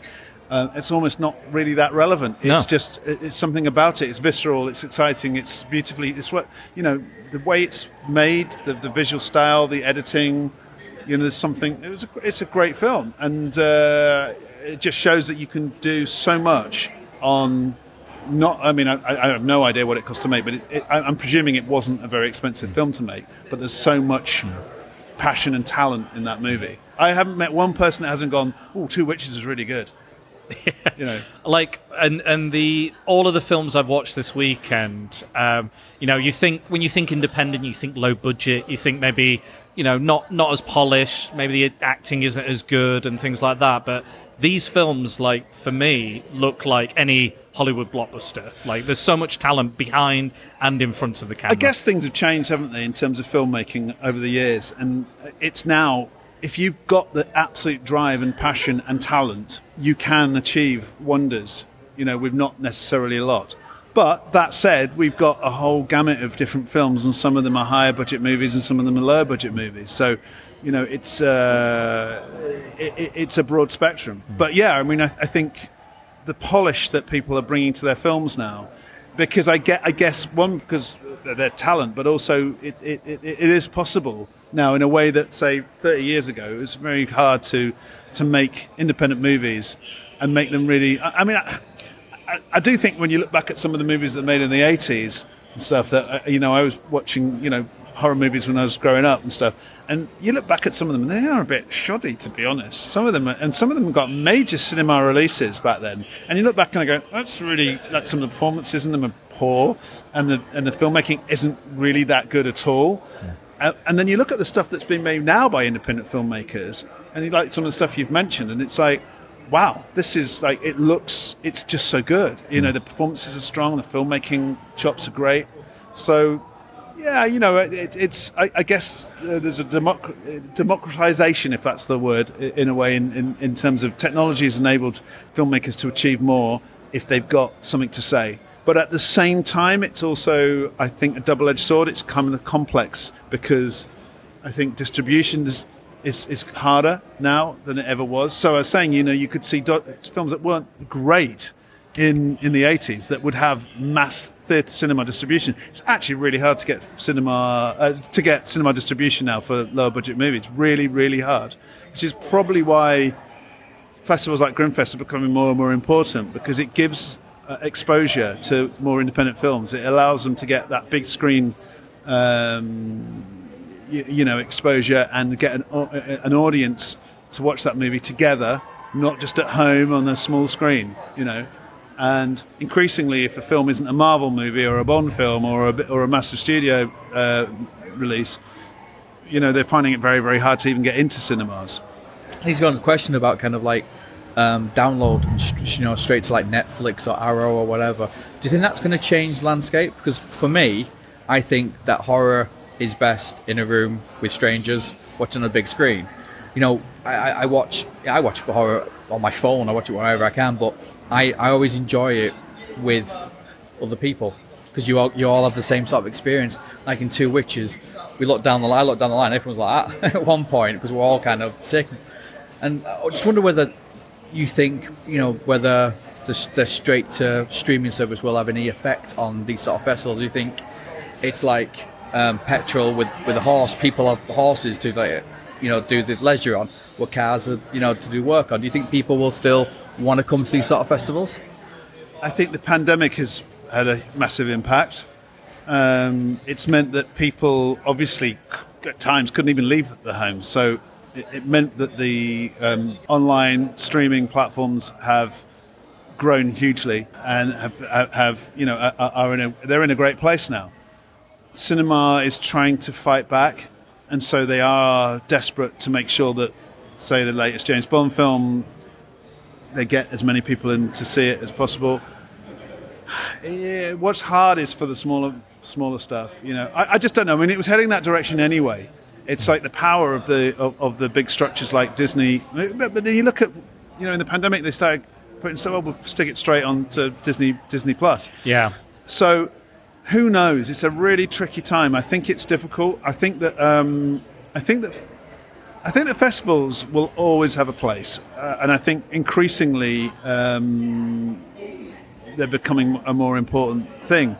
I think that also distributors, I've really felt, I've really noticed a difference over the last, few, last year or so, particularly over the, you know, work going into the pandemic, coming out the other side of it, that, um, that distributors and sales agents in the film industry are recognizing it's like, uh, actually, this gives us a platform to give our film exposure. And um, a festival like Grimmfest has people like you, and it has other press, and it has it attracts. It, so people are talking about the films, and that has value. It's like yeah, get, if you're talking about my movie, and it's I mean there are people online talking about it, and the social media is talking about it, then this has got real value. And so we recognise that actually this is you know this is a great platform for for films to shout and make the most of. So. Um, I don't think that's going to go away. I do think that it, overall for cinema, it's a tricky time, real tricky time. So we'll have to see how things pan out in the next few years. We've felt very welcomed into your into your house, into your family. Like, uh, you know, as, Well, it, technically it's the audience, but you know. as uh, you know, as bloody and disturbing and as twisted as your family is, I've, I've loved it, and uh, everyone's been great. Everyone's been really Do welcoming. you know what they always? We always say that like um, the horror fans and genre film fans are, are, are like the nicest people, and I think people that, that, that are on the outside looking in kind of think, well, who are those weirdos that are into their horror movies? And it's like actually they're always the loveliest, and lo- you know because it's like, oh, you watch all this like gory stuff or whatever. It's like. Uh, the irony of it is that uh, I think that uh, not only the fans but the filmmakers in genre cinema are, are some of the nicest people ever. So you bring them together and they just enjoy their passion for, for, for cinema, and that's what it's about. Absolutely, absolutely. That that passion. And I, personally, I think if you're not watching horror movies, you've definitely got something wrong with you. That's my that's my thing. I'm like, so why don't you kind of have that release and that kind of get all that tension out with a horror, mo- a good horror movie? You're like, I think you know. I, I often think uh, we were having a conversation today with the filmmakers. I think um, there is a quite a connection between horror and comedy. It's a release. It's a it's a process of release, and um, you know a lot of the films that are the most successful over the years at Grimmfest have often been comedies because that's people like to laugh together, and why and that's a wonderful experience to be in a cinema laughing together because it brings people together together to enjoy that experience. You don't get that at home. You know. like tho- those moments of like extreme violence and the gore and stuff. It makes me laugh because in real life, if that actually happened, it would be horrific and horrifying and terrifying. But in this environment, I'm allowed to laugh at it and enjoy it because I know it's not real. I know it's fake, and uh, but it, it looks really good, and you know it's disturbing. But uh, I, I feel I have that license. It's not like I'm stood at a funeral where I'm like, better not laugh. Better not laugh for no reason, um, but I, it gives you that license to, to let loose and enjoy yourself and let, and release that tension you may have felt throughout the day, yeah, throughout yeah, the week, yeah. throughout the month, throughout your year. Like it, like you said, it's been a difficult couple of years almost now with COVID and petrol crises and all this other stuff going on, which is you know it's it's tough. But I think you guys have done an exemplary job of navigating this, uh, all of this, all these. You know, you've got traffic problems, Manchester marathons. You've got all this, and you've just managed to absolutely smash it, knock it out of the park. Well, this- thank you. hopefully we'll, we'll, we'll be back. But we are quite honest with our critiques of things, and I'll be honest, if it was shit, I'd tell you it was shit. Just because I think that's the best way of being with people. But I can honestly say, I think you got the formula right. I think you've got the, the right mix of movies. I think you you know not loads of guests, but enough a sprinkle to you know satisfy those curiosities. I think that, that like I said, the team you've got together is brilliant. You're a very nice man. You don't Yeah. know me that well. Okay. what I know about you, you're a very nice man. Uh, what happens? Surface level. Yeah. What happens behind closed doors is not my concern. Have you seen any of the films I've made? I've seen one of them. Oh, okay. So you probably know that I'm not that nice. Yeah. Or have I seen two of them? Did you do the thingy, dead world thing? I can't remember. I did White Settlers, No. I was in that one. and I uh, the last two, and Habit, which is set in Manchester. yes. Okay. Anyway, it's Yeah. about cannibals. So there Yeah, you go. yeah, yeah. It's not that nice. You just said horror film people are nice people. Yeah, they are nice. I'm only So- joking. yeah, yeah. He doesn't eat people. No, but I, I do we hon- know. honestly think I, I go to lots of festivals. I go to lots of cons. I go to lots of things. You you organise them yourself as well. Yeah, so you know and- the effort and the time and the energy it takes. You really need to have those kind of nice people around you. Nice Oh, it's, builder. that's vital. With same with the filmmaking process, you know, um, it's really important to people, for for my partner Rachel as a producer and also runs the festival with me. It's like it's vital that you have people around the, that around you that you get on with and you want you can work with and you like to be with because otherwise it, life isn't worth living, is it? Yeah, What's well, the point of, of you know? So everybody that's here, certainly in terms of our team, enjoy it. That's why they're here. Yeah. I mean, we've got so many volunteers that have been coming for years. We couldn't afford to run it by paying everybody. We just it's not it's not big enough for Yeah. that. We just it's not of the scale. So we have to bring people in to help us run it. But they love it because Yeah. because they enjoy their time here. You know, it's a camp. They, they they enjoy spending time with the other people here. They enjoy the movies. If they get to see, you know, just volunteers dip in and out when they can to see stuff and. Um, and enjoy the whole. You know, it's it, it is like a big family. I have to say, it is like a big family, which uh, which is a really nice feeling. And it, it- and it, it is that. I, I, my first ever um, event I put on, I even brought my mother-in-law in because I needed someone to do something. You know, and you know, I love my mother-in-law, but she has no idea about horror, comics, or anything at all. she was just there going, what, "What's that? What's this? What's the other?" But she's still invested in it. And then the year after, she wanted to come back and help. Yeah. And you know, you say, you say everyone who's here wants to be here, Yeah. or they wouldn't be here. Yeah. But that comes across. Like saying Yeah. the, the the other events I've been to, you know, kind of that way on, should we say? You know, is it that way on? Anyway, I don't um, know. It's what, what way? London. Anyway, um, okay. they, they do come across a bit soulless. You know, this I, I can't really comment on that. No, you I, know, I would. I would. I'm commenting on it. You're not. I. no naming names, no shaming. I'm not doing. It. I just. I just think this has got. It's got a soul. It might be sick and twisted, black and dark, a bit like my heart, but you know, just barely I, I can confirm that. I can confirm that. but no, I think you do a, a stellar job, and um, long may it continue. Thank you. Yeah. Well, listen, thank you for chatting with me, and uh, I hope you enjoy the rest of Grimmfest. Absolutely, and uh, we've been talking to a lot of the Grimmlins, as you Oh, like yeah? to call them, uh, which is I love that. I love that little. Uh, uh, we've got uh, our Pretalion on the podcast, so I love that you've got a little nickname as well. Fantastic, uh, and you know we're our, our, the podcast basically is not unlike your kind of mission, your ethos. We celebrate underrated, underappreciated, obscure, unknown, or you know films and we and we give them a spotlight. I think that's what you do so excellently. And uh, I just wanted to thank you for your time. I know you're very busy this weekend, and this has been an excellent chat. So thank you very much. No worries. Thanks a lot. Cheers, guys. Hello, we are back. Spider Dan and the Secret Bores podcast, the official podcast of Grimmfest 2021, and we are here with an artiste extraordinaire. Oh, I'm gonna play it down. Play it down. So we are here with a man who does the official artwork for Grimmfest, and for a very long time, I believe. uh, yeah, uh, first started in 2014. Uh, still going strong, and uh, yeah, they haven't kicked me out of it yet. So I'm really pleased, really pleased. Touch wood, touch wood. Touch wood. When you come to do every year, and every piece of artwork obviously has to be unique to that year. Do you look at the programming, or do you have any idea what you're going to design or come up with? Uh, chance, uh, typically, uh, I'm asked to start working on the poster before the program is even in stone yet, and so you don't know what films are going to be screened. Um, they don't know what guests are going to be turning up or anything like that. So we just have like a vague idea of what we want to have. Thankfully, we have the uh, Grimmfest Grim Reaper uh, to fall back on. So normally it's a case of kind of like, well, how prominent can they be this time? Mm. For example, like last year, uh, not last year, sorry, the year before, because last year was a null year. Uh, the year before, we had like the Soskas who were going to be there, so they were a prominent part of the poster. Uh, the year before, we had uh, Barbara Crampton here, so that was front and center. Um, but this time round, um, uh, we weren't able to kind of like, there wasn't any guests that we could clearly put on the front so that everyone knows, oh, well, they're going, you know?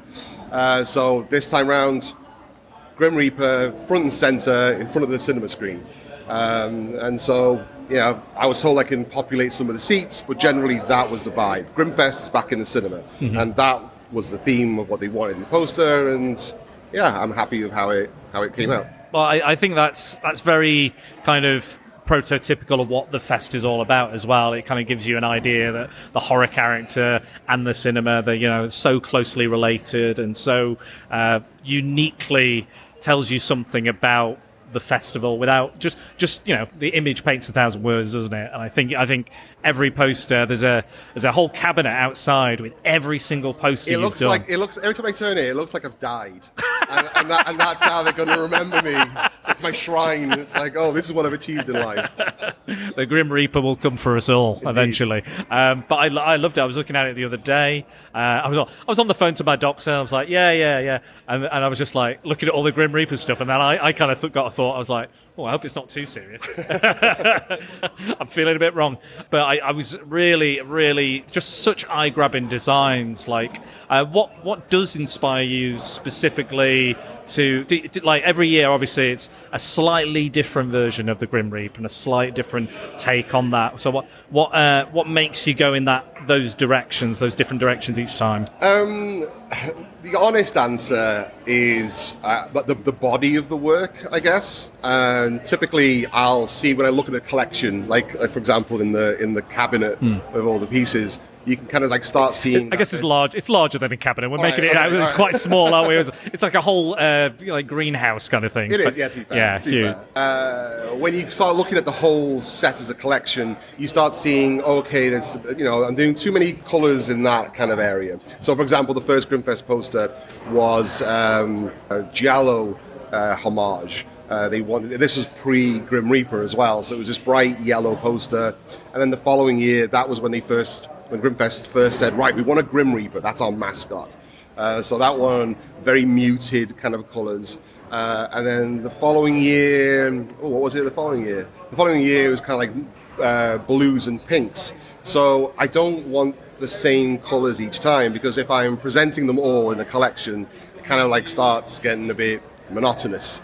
Uh, I like to kind of like throw in a kind of a surprise colour in the following yeah. one, and so every time it kind of keeps it fresh. Hmm. Uh, once I've picked the colour palette, it's just a case of you know, you know what's the theme, what's the angle this year, Hmm. and uh, like I said, if there's a guest or if there's a if there's something in the zeitgeist, you know, zombies are popular. Let's stick a zombie in one of the you know, quite close up in the in one of the seats. It, it, it all completely depends on what the what what the client wants Yeah. effectively, which is Grimmfest. What's in the the audience's milieu, if you Yeah. will? Yeah. Yeah, um, so Dennis here, as you might might may or may not be aware, uh, organises Oldham Comic Con. So he's spoken to a lot of artists over the years, you know, big names, uh, big writers and stuff. Uh, so he's very familiar with artwork, and, and he's he's an old he's an old he's an old dab hand at, at spotting some good stuff. So I'm going to pass the questions over to Dennis. Oh, hang on. These- Are these professional questions now? I wasn't told. No. I, I wasn't No, no. told there was going to be professional questions. so, a- apart from the Grimmfest, so what else do you work on?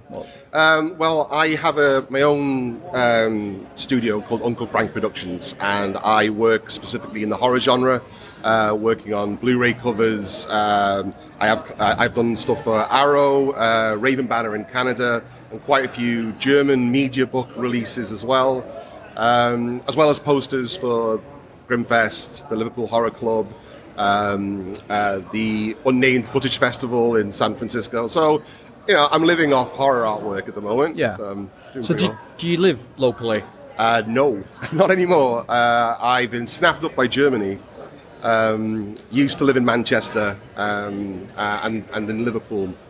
And that's how, where I used to start going to Grimmfest as a fan. You know, I was amongst the people in the seats watching the films.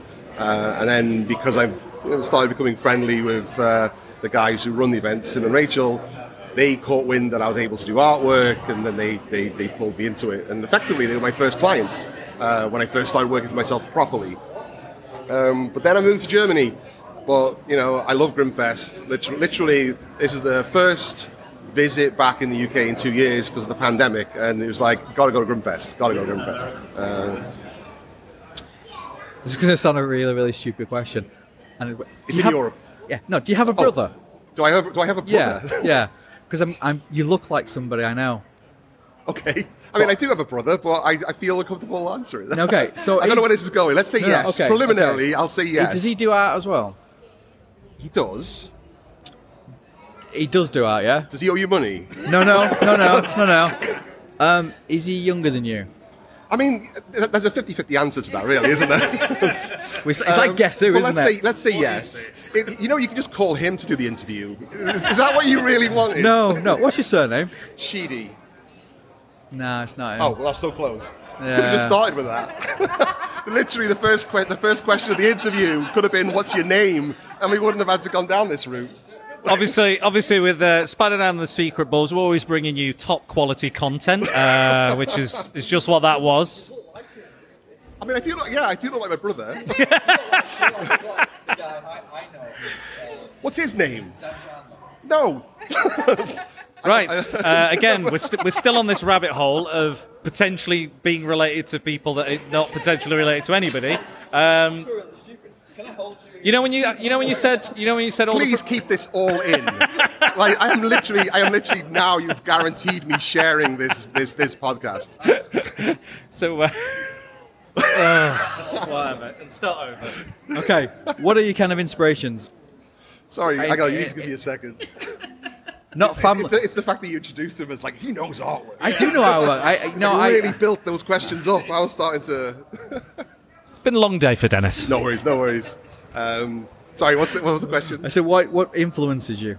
Um, oh, definitely horror. I mean, uh, I've been um, a massive fan of horror since I was eight, but probably earlier. Video shelves is probably Yeah, the, yeah, the biggest influence on my life. Um, just standing in video shops in the horror section, Mm. just staring at these beautiful, elaborate covers, or getting like the the Fangorias or or the Dark Side magazines, Side, yeah, and just going through all these things that weren't even on the shelves somewhere because you know your local video shop only had like a certain selection and knowing that these exist and look at that artwork i can't see the films but i can imagine what the films are like and i just used to i fell in love with that artwork I um watched um, a documentary the other day on Arrow about um, video nasties. Oh yeah. Um, and I was watching it with my daughter, and she was like, "What? You just used to stand there and look at things? Oh, you've so missed out on stuff." Oh, no. Because you because it was almost like a gallery every time you went in Yeah. to look stuff, and because that's what you had to get you to buy the film or rent the movie out. So the the more elaborate the, the artwork is, and you, you get it on, put it in, you're like, it's nothing like the artwork, but the artwork's great. So. See, that was sensible.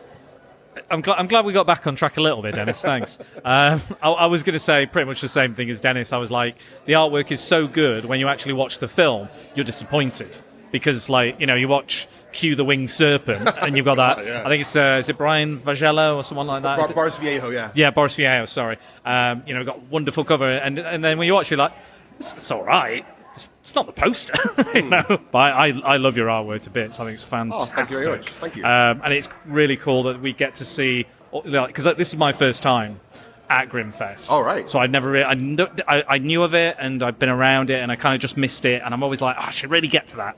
Uh, and and this year I managed, you know, I got to see all the different pieces of the artwork in that very large greenhouse slash cabinet Sure. uh, that we already discussed, and it was really nice. an 'cause it- atrium an atrium yeah, it's, we'll it well, an atrium it's kind of yeah. It's I mean it's going, been going 13 years, and you can see why. And I think the artwork is a big part of that, and Yeah. it's a big selling point. And uh, and, flattered, very and it's uh, it's it's that legacy as well. You've got that kind of legacy of, of work and and that variety as well. Yeah. Um, I just have to say, you know, keep doing what you're doing. Great job. Thank you very much. Yeah, uh, Grimmfest's got a very, um, very humble origins. You know, uh, starting at the dance house, um, and uh, and yeah, I've watched it growing and adding artwork to it. I mean, I come from a design background, so we always in our heads have really boring terms like branding. You know, keep, keep the logo consistent each each year, uh, and have the placement the same each year. Keep the same fonts and stuff like that. Um, but it has helped, and it, now that there's uh, so many covers that all have it. It, it looks like a beautiful collection um, that I'm really, really proud of. You know, I, I, and it means that the standard has to keep up because when it's the same poster, if it's, if it's a different poster each time, and every time it looks completely different, then there's you're not competing with anything. You know, if you've if if there's because there is a legacy, you know that the next year has to be better than the one before, which is exactly how the rest of the festivals run. Every year has to be better than the one before, and you know, thankfully, there Grimmfest gives me the chance to kind of like uh, exercise my artistic muscles. That's a weird sentence I'm never going to say again, but you get what I'm saying. I say a Uh, lot I of sentences I'm never going to say again. Like, do you have a do you brother? have a brother? Yeah. but uh, but yeah, I mean, every year, you know, they, they, you know, I try to push it a little bit, um, you know, make something more diff- uh, very different.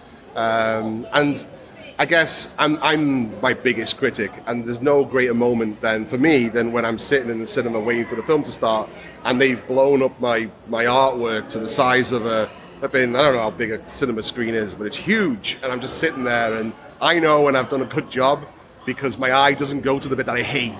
You know, because there's always, you know, as an artist, if there's one thing that you're kind of not quite sure about, you're always going to look at it, and it's going to start getting bigger and bigger in your mind, Yeah. and it's not going to get bigger than seeing it on that cinema all, screen. all my all my friends are artists, you know, um, comic book artists, all say the same thing. Hmm. I look at it that's, that's amazing, yeah, yeah, but just look at that there.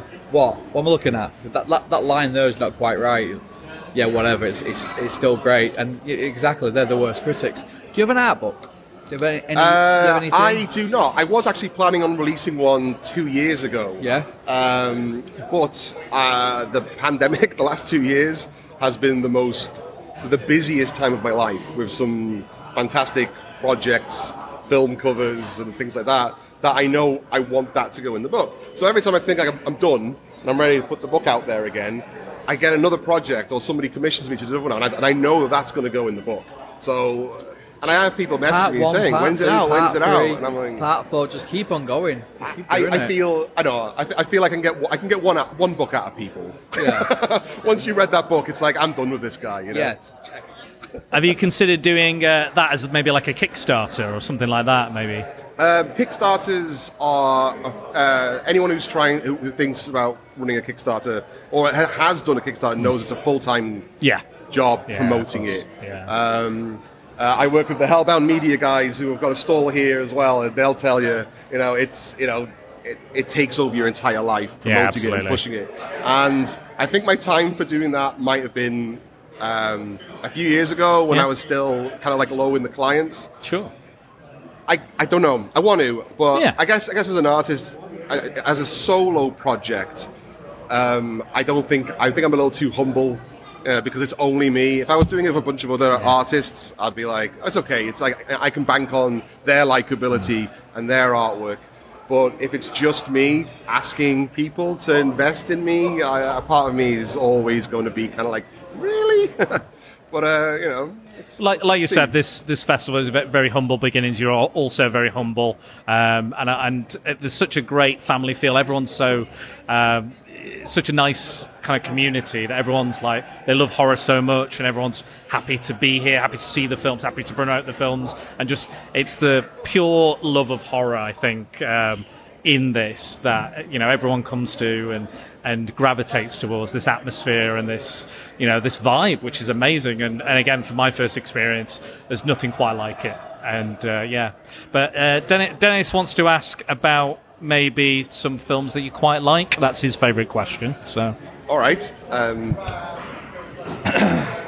First of all, um, just ask Hellbound to publish it for you, your book, because he's been sat there for three hours and done nothing. He could have done it by that time.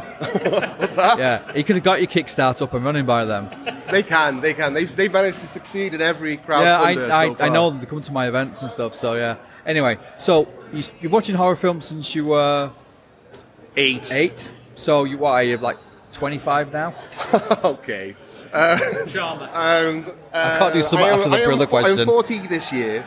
Yeah. Uh, first horror film I ever watched was, uh, even in part, was Hellraiser. Um, my, um, I was eight years old. My dad, I was home alone with my dad, and he had the film on in the front room on pause. And he called me in. He goes, Alan, come look at this. And I was like, what is it? Uh, said, just come look at this. And I came into the front room, and I was eight years old at the time, so the TV looked huge to me. And I was sitting on my knees, and I was looking at it. What is it? And he had that, and he had the Frank with the puzzle box scene right at the beginning on. And he was like, just, just watch, just watch. um, and he pressed play, and I was like, "What's going on?" It's like you know, I, I was doing something. It's like, just shh, shh, watch this. And I, I, I, in my memory, I was like inches away from the screen, and the the box opened, and there was that little bit of lightning moment, and he's peering in, and the, even the room goes silent, and then those hooks fly out and, and embed in his skin, and Frank's like, "Ah!" and I'm like, ah, um, and, I, and, I, and I remember screaming. And my dad uh, uh, immediately regretting it. He's like, "Oh, what did you do?" And long story short, he was like, "Uh, "Just don't tell your mother. Don't tell your mother. Here, let, let's go get ice cream." And I was like, "Oh, okay, I got ice cream." And it was that kind of like weird, kind of like there's a mo- that, and it instilled that kind of like moment of fear with a bit of reward at the end because I felt kind of cool at that point because I'm getting ice cream. And then the next day I went into school. I was like, I watched Hellraiser yesterday. It's like what? but I, only watched like a minute. I had a, I had a similar thing with my brother with um, Evil Dead 2. Okay. The first time, you know, the eyes change and pops up and stuff. So I was Mm. just sat there, and all of a sudden that happened. You're like, um, I don't want to watch it anymore. But yeah, so it, just stay with you. It's great. Totally, totally. I'm afraid what you're both describing is child abuse. It is. It is. And this isn't the first time I've told this story to my dad. But weirdly, when my mum hears the story, she goes, "Wait, it's it is down to me as well." You know, I, I was showing you like um, Michael Jackson's Thriller. Um, that was a huge Yeah, oh, yeah. thing when it came out. Yeah. But she would like put it on rewind and make me dance to it. It's, it's not. It's not Hellraiser though. sure. Bring Thriller now, see if we can get a bit of a dance. Uh, yeah, yeah. Look Well, at me go. I, I, I mean, yeah. Oh, what, what, what excellent dance moves you've got. Oh, brilliant. Uh, this is an audio presentation, Dennis. So um, there's, there's, there's, there seems to be a, a lovely lady sat near you, um, next to you. Yes. Um, does she like horror? Uh, Charlotte, Charlotte is, um, as far as I'm concerned, the queen of horror. Uh, we've known each other for absolutely years. We used to, we met working in a music store when music stores were a big thing. Uh, MVC Chester. Uh, no one's around to kind of cheer for that one. Um, but we we met under a love of horror. Um, she knew that I had a Hellraiser thermal flask in the fridge in the office, uh, which you were like intrigued who that is. And I remember, I remember. so sexy and cool. And I remember, of course, nothing quite describes you like a Hellraiser thermal flask. Um, uh, and one day you said to me, um, Alan, what are you doing? Do you want to go see Dawn, no, Land of the Dead in the cinema? And I was like, yeah. Um, and we went to the cinema and we watched that. And then, yeah, we just started talking about horror stuff. And uh, then you started writing for uh, Horror Talk, which was Horror DNA at the time. No. Well, the other way around. Sorry, horror. Okay, horror DNA, which was horror talk at the time, and you recommended me to write for them as well as a reviewer. Um, and then he started working for Grimmfest, and I don't know. We've always kind of like worked parallel in, in horror, you know. Fabulous. And you know, your artwork's amazing, mate. You know, Oh, thank keep, you very much. keep it up. And um, if you want to do a book, uh, let me know because I could help with that. Oh, sure, yeah. So I wanted to ask you about the design of the Grim Reaper. Uh, I believe there's a, a story behind that. Uh, yeah, um, when Sim and Rachel in 2015 first asked me to create a Grim Reaper for the festival, um, when you when you do a lot of horror projects, Grim Reapers tend to start looking the same. You know, you see a lot of them online. You type in Grim Reaper, they're literally all the same. Um, so I, as a brand and as a, almost like a trade, in theory, trademarkable thing, I wanted to make sure that when people saw the Grimmfest Grim Reaper, that they recognized it. Um, so immediately I was like, okay, what if one eye is kind of like a bit gunky, a bit like One-Eyed Willie from Goonies Yeah, yeah, yeah, style. yeah. So right, so he's got one eye, and to highlight the other one, there's like a ball of light in the other one. Uh, his teeth are fangs rather than you know, all of them are sharp, uh, but also he has an elongated jaw based on Bruce Campbell. So I was Ah. like, right. So so I know when it's a, I know it's when it's my Grim Reaper, the Grimmfest Grim Reaper, because it has those. As as the poster started coming along, I decided in my head that I didn't want just a normal Grim Reaper, and in 2015, 2016, sorry, I started introducing tentacles as uh, a recurring theme in the posters. And um, it always just looks like tentacles are there for no reason. But in my mind, the Grim Reaper is actually basically a skull, a rib cage, and arms. But underneath his cloak, there's just like a sea of tentacles. I wanted a more Lovecraftian kind of like origin to the Grim Reaper. It just made it more complex, more unique, and more interesting. So in theory, if, if anyone wants to ever have like a life-size Grim Reaper, uh, a Grimmfest Grim Reaper anywhere, I'd hope to see tentacles coming out from underneath. Yeah, I like that. I like the added details. I like, yeah, you've got to make it unique somehow, and I think it is a truly unique, you know, character. I've talked about not on the podcast necessarily, but I've been talking about possession. Mm. Uh, we've been talking about Mouth of Madness, Prince of Darkness, yeah, all that sort of stuff. I just wanted to mention the T-shirt as well. I've been meaning to watch Popcorn. Yeah, I've been absolutely. I, I've I yeah, I saw I, I saw like a trailer or it was like a YouTube video on it, and I was like, I've got to see that. It looks amazing. I only watched it like at the beginning of the year, going in lockdown, just like going through all these slashes that I hadn't ever seen before, and this one just took me by surprise. It's just like really vibrant and fun. Oh well, well you love this podcast because all we ever seem to do is me and Dennis do slashers, pretty much. We do like a slasher. We do. We've got uh, we've done our top five Friday the Thirteenth. We did a discussion on which is the original slasher film, and we talked about Peeping Tom, Bay of Blood, um, Black Christmas, Halloween, Psycho. We were trying to decide which one was the one. You Which is- need to talk to Charlotte about her scream nights. Grab that mic. Eat that mic. Me and my friend every year do a screamathon where we watch each Scream film back to back. And every year we try and up it and do something a bit different. So we started to dress up as particular characters. Uh, but we did like background characters, like very minor characters. So we did. Um, I don't know if you remember in the first Scream film, there's the scene where Sidney goes into the bathroom and she hears the cheerleader and the other girl talking about her. I was the other girl. And uh, we had to guess who each other were. And this year we did our favorite deaths. So I was Kenny, the camera guy, and she was uh, Tatum, I think. So yeah, every year we try and up it. And it's a drinking game as well. So we have like a list of rules and things like that. So Oh, wow, that sounds amazing. Year five. So next year, I don't know what we're going to do yet, but it'll be big. Amazing, amazing. That sounds like so much fun. But I, I think it's one of the things that I love most about horror is that once you've got your favorite, there's so much to love about it, and it becomes so important to you. Um, I mean, I as soon as I heard that that, that Charlotte does that, um, Mariam, uh, my partner, and I, we've decided that we want to do it simultaneously in Germany at the same time. Um, and yeah, we'll send over photographs. Oh yeah, yeah, it's going to Yeah? catch on. It's going to Oh, catch yeah, on, well, absol- especially now. Yeah, this yeah, is- especially now. This is going worldwide. This Yeah. has got listeners all over. Like the off camera or, or the background people. I think that's amazing. Yeah. Most people just stick the mask on, don't they? Times, and we knew because she was the guy at the end where they're all watching uh, and drinking, and there's a there's a team of guys that go to the, the football pitch right at the end. She was like one of those guys in the hat and a beer, and I knew who she was because we just we've just seen it that many times. So you know. We watched it recently, didn't we? At um, We did. So we at Stockport. Yeah, we met. Um, we met Simeon at uh, the Wes Craven kind of uh, marathon he did. So we saw Hills Have Eyes, Scream was next, and uh, and People Under the Stairs. We didn't we didn't stay for Nightmare because we've we've seen that to death. Uh, but I really loved People Under the Stairs. It was great. Oh, so good. And and Scream just like I hadn't seen it for a very long time, but it, forgotten how much I like Scream. Yeah. so it's just great. There's, I think I think it's his best film personally. What balls to kill off the biggest star within like you know, ten minutes, five minutes of the, of the movie coming out. You know, she's on the cover, she's like, you know, promoting it, and then no, she's dead.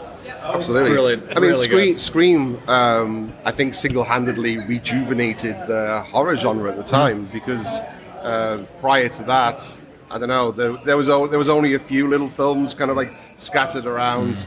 Uh, Not much, that- not much confidence in horror, I think, at the time. yeah, but then when it, when it, when it, came, when it came back, between the fact that Wes Craven's name was attached to it and the, the rules for what agents were doing on posters changed. Ah. So when the Scream poster came out, all the agents were like, we want every, every actor had to be on the front cover because they were all fighting legally for the chance for their their their, um, their represent representations to be on the posters. And ever since that Scream poster did it, you know, you had the faculty doing it, you had um, Final Destination doing Yeah, it. I know what you did Suddenly last summer, that sort of thing. Suddenly, the main actors weren't embarrassed to be on the front cover of horror films, and now there they are, front and center, being proud of it.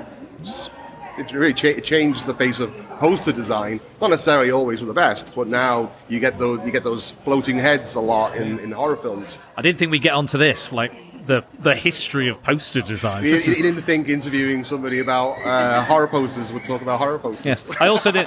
I also didn't think that one of the podcasters would just randomly ask you about Sure, then your you know relatives. Anything can Uh, happen on this podcast. It's it. It's It's, crazy. it's totally. It's it's unfiltered. It's unedited. Here he is. Do you have a brother? Do, but let's not go down this road. no, I'm this is fine. I, I just, I want to. I'm gonna. You know what? Next year, if you're here next year, I'm wearing a T-shirt with. Uh, with, with yeah, yes, I have a brother. Before you ask, yes, I, I, I have a brother too. Anyway, moving on. Also, um, Dennis is so so well practiced this. He doesn't know how to hold the microphone either, so which is always good. the grassroots of this love. It is. You know? It is. It- it- well, it's very much guerrilla podcasting here. Sure. We've been moving around. We've sat on many different tables. We didn't even know we were going to have a table, so we might have just been sat on the floor. We might have been doing handing it back and forth. Um, beanbags, yeah, maybe, maybe, yeah, yeah. We could do that. We could do that. Throw a beanbag. I'll make it a long podcast then, because once you've sat in a beanbag, You'll never get out. You'll never get out. Now. this is where I die now, on the beanbag. Uh, yeah, this has been fantastic. Really eye opening, really interesting. I know you guys are super hungry, so we're not going to keep you any longer. Uh, but it's been great to kind of get, get into the nitty gritty of, uh, of your work, and it's been fantastic. No worries. If I may quickly, uh, if anyone is interested in seeing my work, um, you can see it on uh, uh, UncleFrankProductions.com. Uh, I'm also Uncle Frank Productions on Instagram. So Amazing. you know, yeah, say hi. Uncle Frank, Hellraiser. That's right. My, my entire life, com- uh, uh, my entire career stems back to Hellraiser and, uh, by extension, Clive Barker. my- Absolutely. My, absolute hero. Which uh, they've just announced. Uh, they've just cast their new uh, their new pinhead or I'm- I'm- lead I'm or head. Cenobite, lead Cenobite, whatever you want to call I'm fine with it. I'm fine with it. I think Doug Bradley uh, did an amazing job. Uh, I like that he re- he he held that. He's put that bar really high. Yeah. Um, Can't be and, worse than uh, the last guy they cast as Pinhead. I mean, I, I, I'm going to defend him a little bit. Um, I think he did a great job. Yeah. Um, but yeah, Doug Bradley is is always going to be the greatest. Yeah. So it's a, it's an iconic role, an ic- on it- iconic performance, iconic actor. So yeah, Oh, okay. And then um, Doug came next to me, and he's peeing, and I suddenly got stage fright and couldn't pee. And he was like, "You're right." I went, "Yeah, I'm just gonna wait till you finished." Okay. Not awkward at all. But there you go. What this, this moment? You mean? No, no, no. Telling Doug Bradley you couldn't pee. This moment is awkward. yeah, if, yeah. If you are if you are stuck stood next to a man with your penis out and you're not peeing, uh, I imagine it would get quite awkward. I bet I know what he said. Jesus wept. Oh, you have such sights to show me. Mostly your your penis. Uh, anyway, thank you again very much for your time. You guys have been great. Uh, it's been fantastic talking to you. Hope you enjoy the rest of Grimmfest. no worries. Okay. This is Spider Dan and the Secret Bores, the official podcast of Grimmfest 2021, and we are here with one of the head honchos at Grimmfest, uh, one of the organisers, one of the most important people, besides guests, besides the audience. She is here to talk all things that go on behind the scenes and all the Grimmfest that have ever been. Uh, would you like to introduce yourself? Hello, my name's Sarah, and I'm the festival coordinator and programmer for Grimmfest. You certainly are. How has it been so far this year? Uh, it's been amazing. It's um, been a tough year with everything that's been going on, with COVID, and then James Bond coming out the same week as, uh, as the festival. So it's a case of having to change things around, and you know, but yeah, it's been great. It's been it's been challenging, but it's been fun. Yeah. Yeah. Uh, so yeah, logistics is always a difficult thing when it's a live event. Yep. It's a living, breathing thing event, so it must be hard to kind of control that. Um, you know, you've got so many staff working and so many different fingers in the pie, so to speak. Is that hard to kind of keep track of, and with the Um, guests and everything? We've got quite a good system because um, there's the uh, there's three of us, three girls who were uh, kind of divvied out the jobs. Mhm. So there's myself, Katie, and Laura. Uh, so Katie's doing the uh, the screen stuff, keeping making sure the films are playing okay, keeping an eye on the runners outside, making sure that the guests are getting their little audience slips. And Laura's doing like Festival Hub, box office, and I'm doing guests and press. So we've managed to divvy out the jobs, and Hmm. obviously we, we jump in and out on other jobs as yeah, well. of course. So we, yeah. As as needed, As as, needed, needed, yeah, yeah. yeah. But y- yeah, oh, yeah, yeah, Absolutely. Yeah. Yeah. Well, that's what I would expect. Horror, horror is all about feminine power, final girls, Yeah. and you know, like it, you know, it's probably the most femi- feminist film genre there is, arguably. You know, potentially. I, I don't know. Not maybe not every film, but there is a lot of that in there. Yeah. Um, do you do you have any uh, favorite films that you've seen uh, this year, previous years, or? Uh, well, I'm a, I, I love Richard Bates Jr., so we we were very excited to have King Knight showing here. Mm. Uh, so that's definitely one of my favourites. Uh, I did manage to catch the sadness last night, which I missed actually Hmm. whilst we were programming. So I caught caught most of that. That was really very very brutal. Oh, we Um, wanted to see that today, but I think we missed it, didn't we? but, Yeah. but I've heard great things. Yeah, yeah, yeah. It's definitely, uh, definitely one to give you nightmares. I think. um, actually, Motherly that's on at the moment is actually really, really good. I mean, it's really hard to, when you're on the programming team to pick Of course, yeah. favorite, and uh, but they're all they're all good. It is, and, and all the ones we've seen, there's not been a bad uh, film in the bunch. We've not seen many, obviously, because we've been so busy, but Yeah. the ones we have seen, we have really, really enjoyed. Yeah. And, and I think that the lineup this year as well is, has got so much variety as yeah, well. because we've got more. Because we've got two screens, we've got more. So there's even more stuff than ever. So Yeah, really and good. and like you've got you know you've got it's an international film festival, so Mhm. you've got films from all over the place. Yeah. You've got England, America, all over. So I I, I just I love it, and uh, I, like I've never been before, so this is a brand new Oh, experience for me. Yeah, Oh, right. I've always wanted to, but Yeah. like things have got in the way. I've been busy, or I've been away, or various other things, finances, you name it. I've Yeah. got I've got problems. I've got loads of problems. but um, but yeah, so uh, like this is this was such an opportunity for us, and we, me and Dennis have grabbed it with both hands, and and you guys have done such a good job. You know, I'm sure there's uh, again a lot of issues behind behind the scenes, but you wouldn't notice. Oh, good. you would not know in the slightest. You know, even if like your head is on fire, people are like, oh, this is all fine. This is great. Like, you know, everybody here has been saying, just singing the praises Yeah. of of the whole event, and it's amazing. Hello. Hi. And I know we, you know, we came on really late, but um, you've all been great with us. Really, really kind of accommodating. And you know, I I have this thing about feeling like I'm a pretender. I feel like I'm like, I shouldn't really be here. But it made me and, and Dan feel very welcome. Oh, good. Um, been, you guys have been great. It's been so nice to have you here. yeah. Um, yeah. I just feel like you know, you all kind of know each other. Yeah, and well, that's- that's- yeah, yeah, and that's I good. And we're like sat here going, yeah, we, you know, it's it's it's.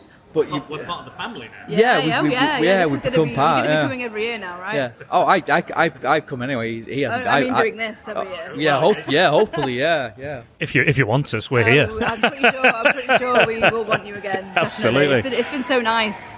Um, because because this year's been very different with COVID as well. We've not had as many people, as much press as normal. So it's nice to have this as an Oh, additional, yeah. you know, chance for the guests to talk about their films because that's what they love to do. So Yeah, we, we were speaking to AJ, and he loves to talk. oh yes. But I, I was like, this is great stuff. Keep Oh, he's going. great. I'm not going to stop you. He's been lovely. Yeah, with What's his What's his favourite? Jason Lives, Friday Thirteenth. no comment. It's a great movie, and Black Christmas. Sarah's face, but I loved it. Yeah, and um, and um, Black Christmas. Hopefully the original. Yeah, oh yeah, Oh, yeah. God yeah. Not not this PG thirteen rubbish. Have you seen the most recent one? Yeah, yeah. Yeah, not for us. I mean, I mean that is like feminism that's just got ridiculous. Oh, God, I mean, it's yeah. insulting to women. I think. Yeah. I, I think it was a bit too on the nose Oh, for me. oh, we couldn't believe it. We literally, yeah, Yeah. not not fans. But when when you've got a perfect movie, why remake it? I know. But you know, It was it was quite funny because a lot of the stuff he was mentioning, a lot of the stuff he was mentioning, we'd already covered on this podcast. Oh, Which is great. Like we did a top five Friday the Thirteenth movies. We did the origins of the slasher movie. We Yeah. talked about all the different films that Oh, could be the like we're talking about Peeping Tom, Bay of Blood. Yeah. You know all those, uh, and we think Black Christmas is the slasher, like the original for me, for my money, for Dennis's money. That's the classic. But yeah, and what else? I'm sure he mentioned something else we did as well. Um, oh no, I'm doing. Uh, the, the he's in. He was in the guest, and we're and AJ? yeah, AJ was in the guest. I'm not I sure. speak to him about that. Yeah, because that's which- one of my favourite films. Well, look, lucky for you, that's uh, out next Friday on this podcast. We're going Oh, to be me and my really? friend Andy are going to be discussing that film. Yeah. Oh, cool. So yeah, in between, so the these the the Grimmfest stuff's going to come in between all the other stuff I've got gone going on. It's all it's all pre-recorded, so it's all going out. But Oh, cool. but Check yeah, so it's going to be cool. So there's a bit bit of everything, bit of the Grimmfest stuff, bit of added extra. I watched um, You're Next Mm-hmm. and Guest, like in, in the same sitting. So it was like you know, I don't remember. Uh, this sounds horrible. I don't actually uh, remember AJ in the guest, and I've seen that a number of times. So who is he actually playing the guest? I'm not. I, I, haven't can't- seen it yeah, for a while. yeah. I'll have to ask him. I know. In, I, Was that I, going to be actually no? Is that a bit insulting if I ask him that? it should be fine. Just you know, I wa- I watched, redo your lines for me, AJ. Just to- Yeah, you know. then I'll know. So he, he, is he? I'm assuming he's friends with the director, is he? 'Cause- Yeah, well, this, he seems to have a lot of Ti West stuff on his uh, on his uh, resume. Oh, yes. Uh, so House of the Devil, The Sacrament, Yeah. things like Yeah, that. that's like some of my favourite films. I'd still, I, need, I still need to talk to him about that because um, I've been talking to him a lot, uh, but I haven't had a chance to talk to him about his actual work. 'cause It's all been about doing stuff at the Of festival. course, yeah, yeah. He So I'm absolutely didn't want to talk about Night Drive whatsoever. He didn't want to talk about it. want to talk about it at all. I was like, I was like, we've got to talk about Night Drive. He's like, do we have to talk? Let's talk about Ted Lasso. Oh yeah, they're, big, they're Ted Lasso fans, aren't they? Yeah, massive. Um, Yeah. But it was great. But So House of the. Devil's a good one because I D, love House of the Dee Wallace was was in that Yes, as course. well. Yeah, so yeah, yeah. and obviously you the, is the Q and A today the Howling Q and A or was that Sunday? Uh, Howling is tomorrow. Tomorrow, tomorrow. So yeah, so she's she's streaming in. She's uh, zooming. Is that right? Or It's Skype? pre- pre-recorded. Oh, it's pre-recorded. Okay, okay, that's cool. Yeah. That's still good. That's Yeah. still good. I, I mean, I'd, I'd love to have, I'd love to have, you know, had her on this podcast. That would have been amazing. I know, but I know. it's what it's We it would is have what loved it to have had, had her here, but it was, Had in person, yeah. Unfortunately, it just yeah, it didn't work out in the end for various reasons. But yeah, Yeah, like we said, lo- it's logistics yeah, and we had stuff. a, we had a, we had a, a, she had a really good interview with us. So Yeah. no, it was good. yeah. Yeah. And I, I think if anybody is deserving of a lifetime achievement award, I think it's it's Dee Wallace. Absolutely. Like we're talking about feminist horror icons. Dee Wallace is up there. You know, even E.T. was a bit of a, a horror film for me. Yeah, You know, yeah. when E.T. starts dying and he looks like an old dog poo. Yes. Um, that's that was terrifying to me as a child. I don't know about anybody else. Well, no, yeah, it, it hasn't. so you do oh, okay. So we'll, we'll we'll bring it to a bit of a close now because I know you're a busy busy lady, being you know one of the people who run this whole thing. You know, super important, and it's so nice that you've given us a bit of time out of your mega mega busy, super busy, you know, organising schedule. you know, on longer. So now she's got even less time. So, favorite horror movie? Shining. Oh, I can't speak to you anymore now. There you go. I love The Shining, so don't listen to him. Yeah, His, and op- I- his I lo- opinion is invalid. I love lots of, but that's always going to be top. I love The Wicker Man as well. Oh, I, I like a lot of the older stuff. See the friends again. Yeah, See? and, I- and I love I love like modern like I say modern Scream and you know those kind of film Mm. yeah uh, all the yeah all the all That's the where that's where we met Simeon when we were, we went to the Wes Craven marathon. oh at the plaza Yeah, yeah. So we- we met oh, him I, there. I was meant to be there then actually but I didn't end up going in Oh, you could have met us. Yeah, well- even sooner. But now now, But now we're we're here. so- When- Now we've had this time. Yes. But again, thank you so much. We know you're very busy, so we'll let you go. But thank you very much for having me it's been amazing. thank you Take care. Bye. bye So this is Spider Dan and the Secret Bores podcast, the official podcast of Grimmfest 2021, and we are here with two very special people who are very full on stuck in to getting this to be the best horror festival, not only in the Northwest, but of the entire UK, maybe even the world. Would you like to introduce yourselves? It's very good. I am Rachel Heyes, and I am a programmer for Grimmfest, and I also do a lot of volunteering for the events and the festival itself. And I'm Claire Harrison. I'm also a programmer for Grimmfest, and I uh, volunteer at the October Festival, and we ha- again help out through with events throughout the year. So you are very, very, very helpful. We are indeed, yes. We're trying to be. I suppose we do a lot of the Q and A's as well. Oh yes, we do. So we've done a lot of the Q and A's in the last So- year while we were um, all locked down. We did Oh, uh, a lot okay. of the live ones. We've been for- yeah. enjoying using Zoom and Yeah. getting to chat to filmmakers all over the world. Amazing. That must be that must be fun. Who, who was your favourite guest who you got to ask questions of? We're gonna say Tom. Oh, Tom, Tom was Plumley. lovely, Plum- yeah. Yeah. Tom, Tom. Plumley from Absolutely Max lovely. Reload and the Nether Blasters. I don't know if you've seen it. I have not, but that Oh, sounds it's amazing already. It's so much wonderful. fun. Yeah. So much fun. Yeah, it's uh, it's set in a Yeah. game store and it's like a, a little throwback to like 8 bit and like Okay. old, like, uh, Like it- Tron, it kind Last of reminds Starfighter, a, lot a little thing? Um, ooh, yeah, a little bit. Yeah, I Yeah. a video Yeah. game from some hilarity and shoes. That's- Kevin that- Smith. And Kevin Smith has a cameo in it as well. Well, I'm sold. I'm a big There we Kevin go. Smith fan, Yeah. so. Ooh. Oh, really? Ooh. So even Kevin Smith's trying to cancel you. Yeah. Everyone's cancelling Dennis. Yeah, I don't know. You can go home now. Dennis, Dennis is the schmoozer, the schmoozer and the uh, the seducer of people, of of many. Um, but he's here. Uh, do, do you have any questions, Dennis, that you'd like to ask? I'm sure. So, horror fans, Very much so. very much so. Are your um, I'm assuming, uh, are you uh, do you have partners? Are they horror fans? Yes and no. Um, I have a husband who I do try to drag to Grimmfest events, but as you probably noticed, he's not been here this year. He's getting a bit fed up with it all now because he isn't the world's biggest horror fan, but one of the first films we watched together was Candyman. So he does like his horror, but he's probably more. He gets, he still gets scared and I don't really get scared by horror. We just I don't know why, I just don't. So it's a bit much for him. He's like, oh, I can't cope with any more of these movies. You're not watching another Grimmfest film. Bless him. You know, Bless him. How can we not just watch, you know, a common nice comedy? Love Actually or something? something. yeah, and You I'm know. like, no. And and and yourself? Not currently, no. Um, I mean, so you're single. I am indeed. Continue. Which was what they were. I don't know. I don't know if there's much more to say to that. So what sort of what sort of movies do you like to watch? Um, anything and everything, to be honest. Uh, Like, obviously, being here at Grimmfest, we get to see a lot of independent films and a lot of stuff that you know you might not, you wouldn't catch otherwise. And part of the beauty of programming them is that you get to bring them to a wider audience. You know, you get to share that passion with other people. So yeah, you know. And then sometimes even get to make, meet the filmmakers Exactly, like in yeah. person. I mean, yeah, I- some of the the films that like I remember seeing The Shed um, in the Marche du Film in the Cannes Film Festival, and I said, "Oh, we've got to program this film." And then you know, next like maybe a year or so later, you stood in Manchester in your hometown with the director of the film, just totally chatting monsters and Uh, stuff. sound Like, that sounds wow. absolutely amazing. Yeah. That's what Yeah. in, with my events as well. That's what I enjoy. I enjoy kind of bringing people over uh, who have- who haven't come over before. People who you know just on the cusp of being either really famous or been famous, and now they're just you know yeah.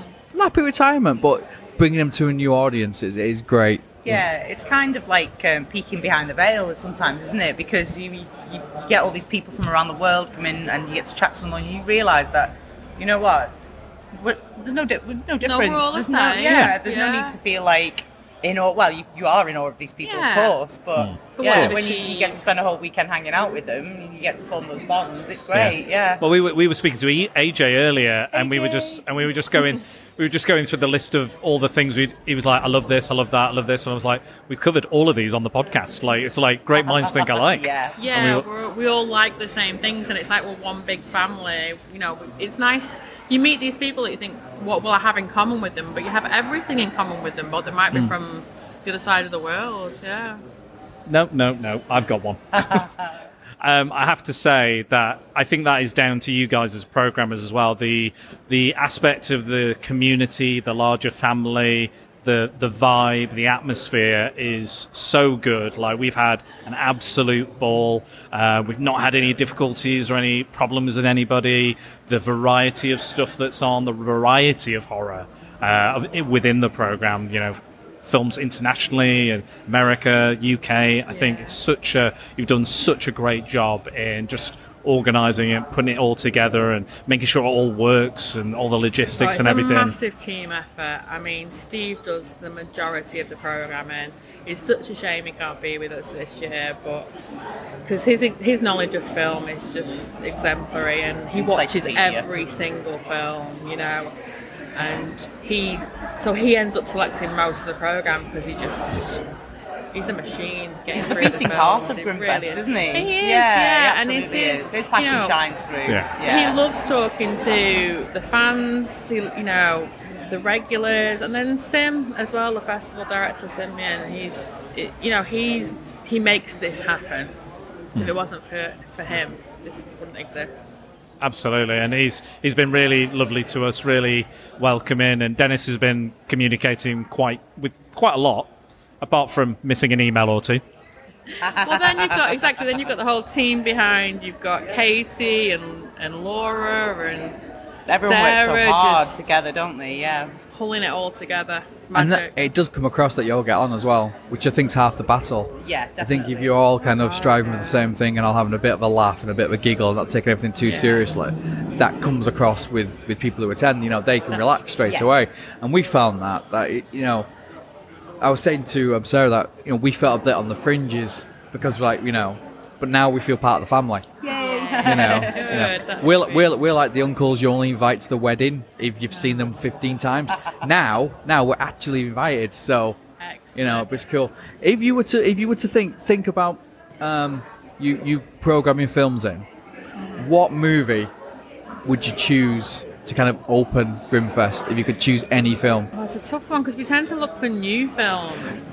so always a we- classic, We, though, wa- isn't always Yeah. want to be the first to, to like get it and get it, first and show it you all and just show it off and like be really excited about it.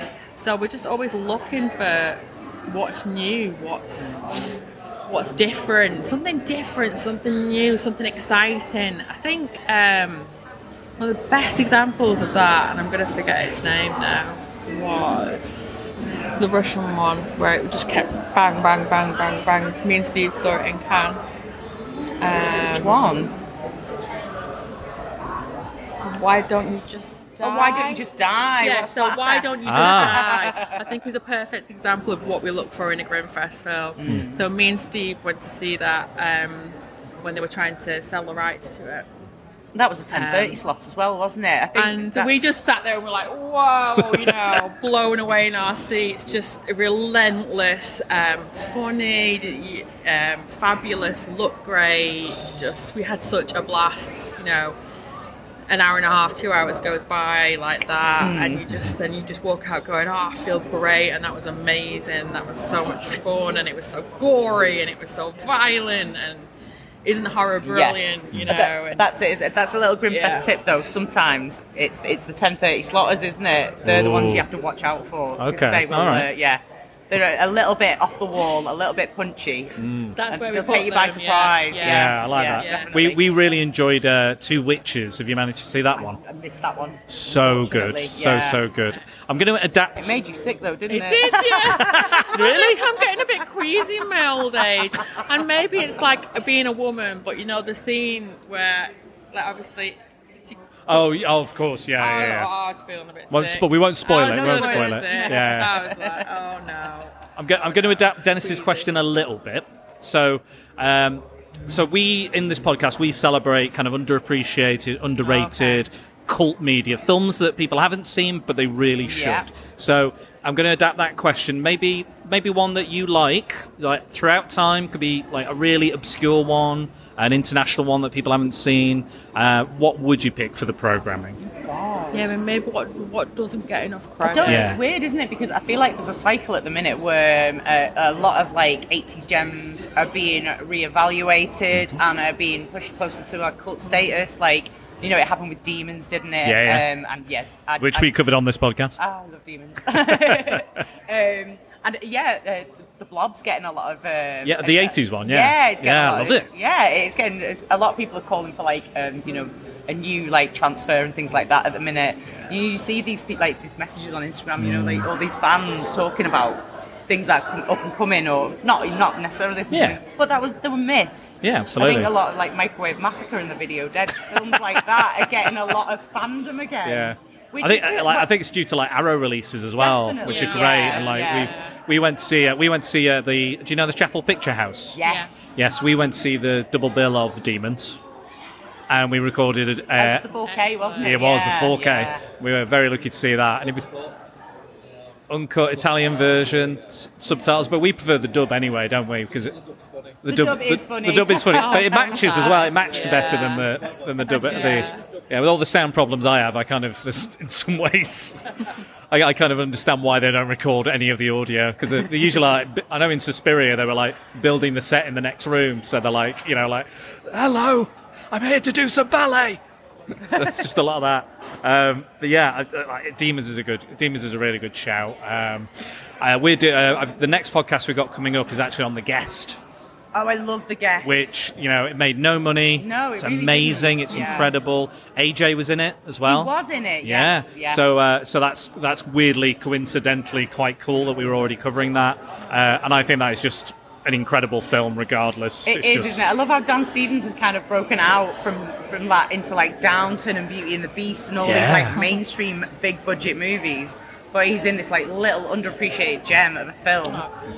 Yeah, my wife only fancies him in The Guest. I only fancy him in the guest. Yeah, I everything don't else, fancy him not in interested. His suits or his fancy pants stuff. No. I'm not that way inclined, but even I fancy him in the guest.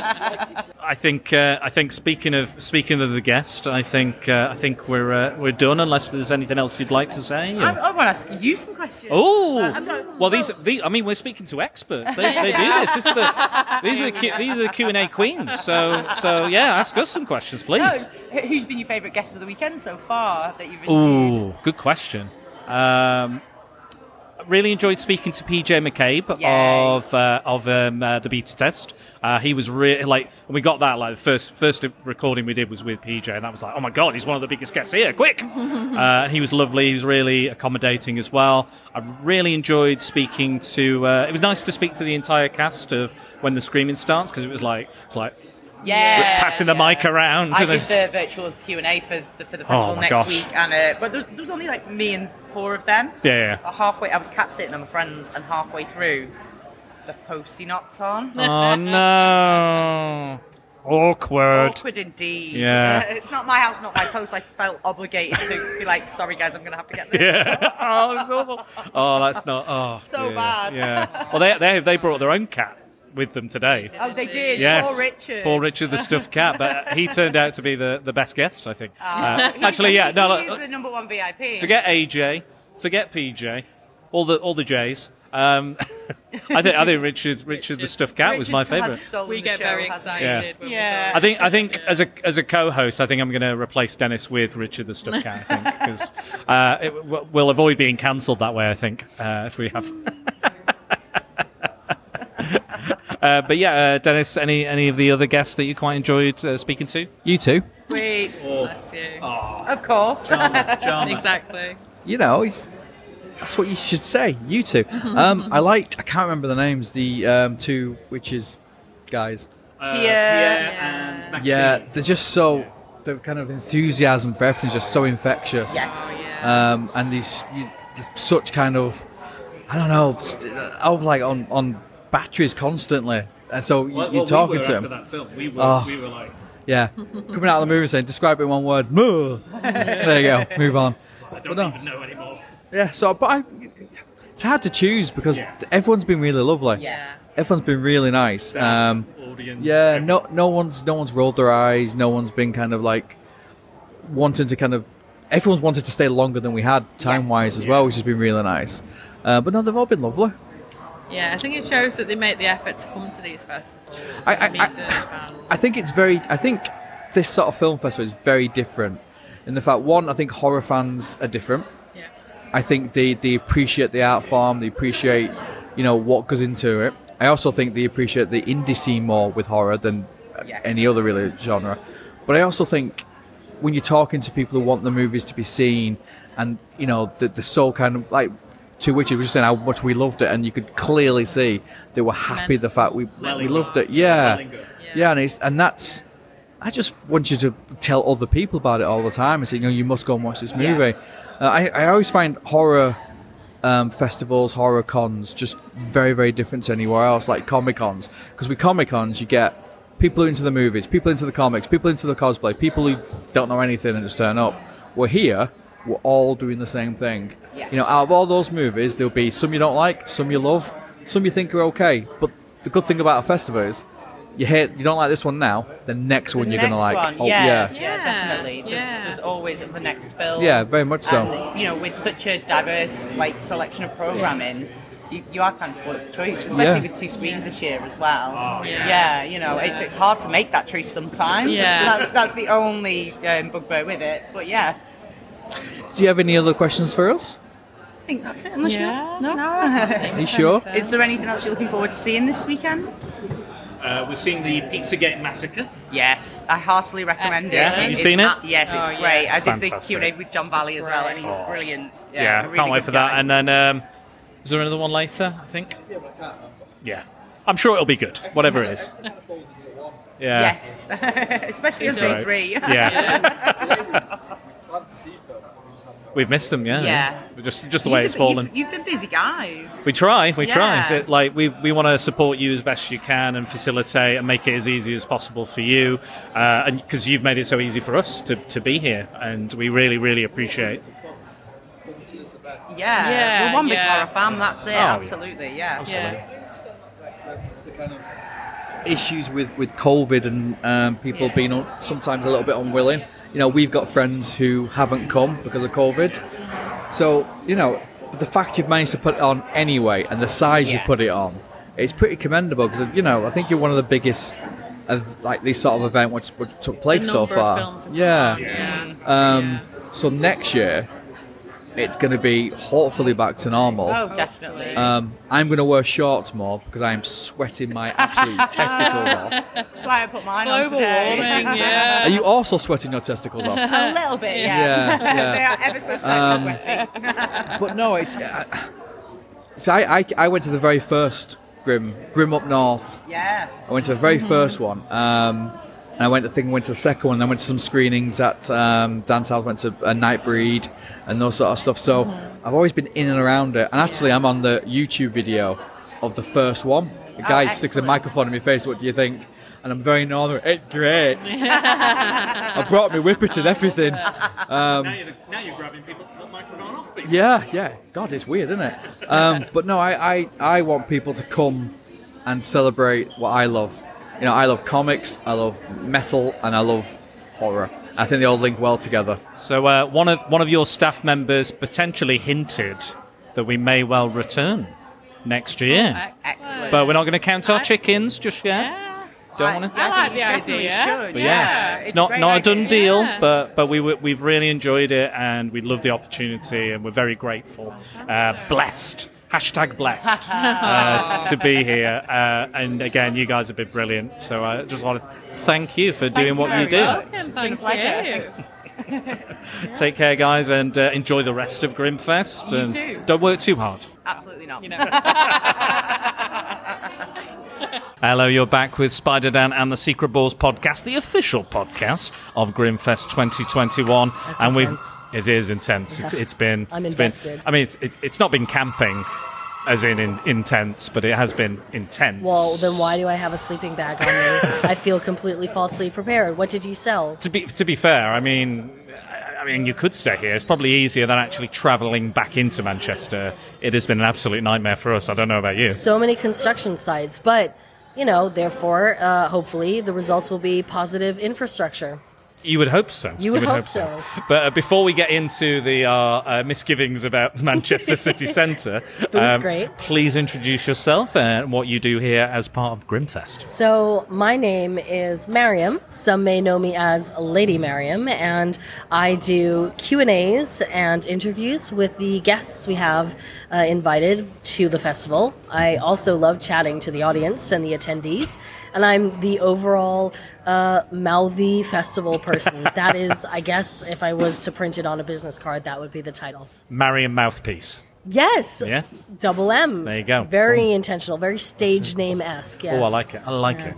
yeah. Um, so, uh, who have you spoken to this year uh, that you've really enjoyed chatting with, or giving all the Qs and them giving all the A's? Wow. Well, uh, that's an intense question. It I is. don't know if you knew what Q and A stand for. Um, Oh, I- no idea. No, the please. Qs are the questions. Oh, okay, I know. I had to look it up. It's, yeah, it's, very, it's, yeah. very intense. I don't like um, acronyms, or, uh, you know, or, or breakdowns. I, I, I like everything super complex. Well, I mean, I, I don't have a PhD in Q and A's, Hmm. No? but I feel like if there was one, Oh, then I. I wouldn't be accepted to study it at, at uni. but I would I would apply if I made the deadline for the Hmm. application. The A's are the answers, by the way. I feel like we're getting Oh a little we off missed that. topic We- here. Yeah, obviously, uh, you want to. We want to make sure that this is an accessible podcast for everybody, especially Exactly. people who don't know who Q, Q and A's are. I mean, it's it's really it's it's a field of, of its own. I feel like you're. I feel like you're trying to choose or or or trying to find an answer. I think you might be avoiding the question because uh, you, absolutely not. How dare you? so today, uh, I need to think backwards. Because Yeah, of course, yeah. Three days of festival, believe it or not, are No, quite stimulating. No, that's all right. Like uh, Uh, you have been. Like we've we've we've seen you twice. I think in all the three days you've been that busy. and it was two times too many. and then you and then you coughed on us, you know, quite a lot. So It's a lucky cough. I did It it, because I care. yes, it's not a COVID cough. Just to- Not you a know, COVID it's not cough. a COVID cough. It's I'm just very tested. you- but yeah, yeah, very tested for for all all of the diseases, tested. all the diseases. Not all of them. Oh, so, okay. So maybe be a little careful. So, some of the diseases. So just watch it. Watch Mariam for any rogue diseases. But like again, again, consi- considering you do Q and A's, you're not that you're not that good on the uh, on the old uh, A's, are you? You're, we're waiting on the Q A's. kind of you're great at the. Q's, sure. But when we flip the script, and now we're asking you the Q's. Well, Yeah. I have. So, Wait, you missed she- absolutely you've, you've, nothing. you've missed a Q&A without any A's. Uh, So we're, we're going to get there Is that eventually. avoidance, so she's just not answering I think so. I think so. She's been she's been kind of um, kind of getting very slowly to the answer. I of the want question. to. I don't even know what the, gauge question was personality anymore. Of the, of the uh, podcast, and the personality is uh, is It's, uh, fun. so yeah, oh, far. yeah, it- it and is fun. educational. I, I, I That mean, is we my are we are style. waiting for the education. You're still not answer the question. I feel like now it's almost awkward to answer the question. mean, I feel like I have to ask another question. It was just I was just asking uh, who was the best guest to have a Q&A mm-hmm. with and, and Or any. He asked or for any anything. guest I, I mean, it doesn't matter. I, I don't care. Like all, just say all of them. That would be fine. That's Well, a quick all of them were There we go. How Right. you manage to introduce yourself? Yeah, we got that. Yeah, we, I mean, that I mean, far. and we, we missed it right at the start, but we, d- I did manage to squeeze that in just Yeah. briefly. But we're, um, we're good like that. so, but no, so no, just yes, to go go through some of the people I've spoken to. Mhm. Uh, today I had the pleasure of speaking to AJ Bowen, who um, is the lead actor in Night Drive. It is Night Drive. That's That right. is yeah. Night Drive. and co-producer, I believe, on Night Drive as well. Uh, yes, he makes a point out of that, but we just no. Yeah. He's No. a co-producer and uh, and yeah, and acts in it. He's, Oh, he's fantastic in Yeah. it. Um, I also got to interview August and Mirabelle, who are two of the Yes. stars in Slapface, Mm. Jeremiah Kipp's uh, film. Fantastic, a little heavy, but uh, very interesting. Mm. And um, I also got a Q&A with the producer, uh, co-director, Mhm. co-producer, co-star, co-writer of the beta test. Oh, we, we, yeah. Speak of the devil. Oh, damn. Here, here is AJ Bowen. Hey, AJ. Mariam, what do you think about um, Jason Lives? Friday the 13th, Part 6. I Directed by Tom McLoughlin. I haven't seen it yet.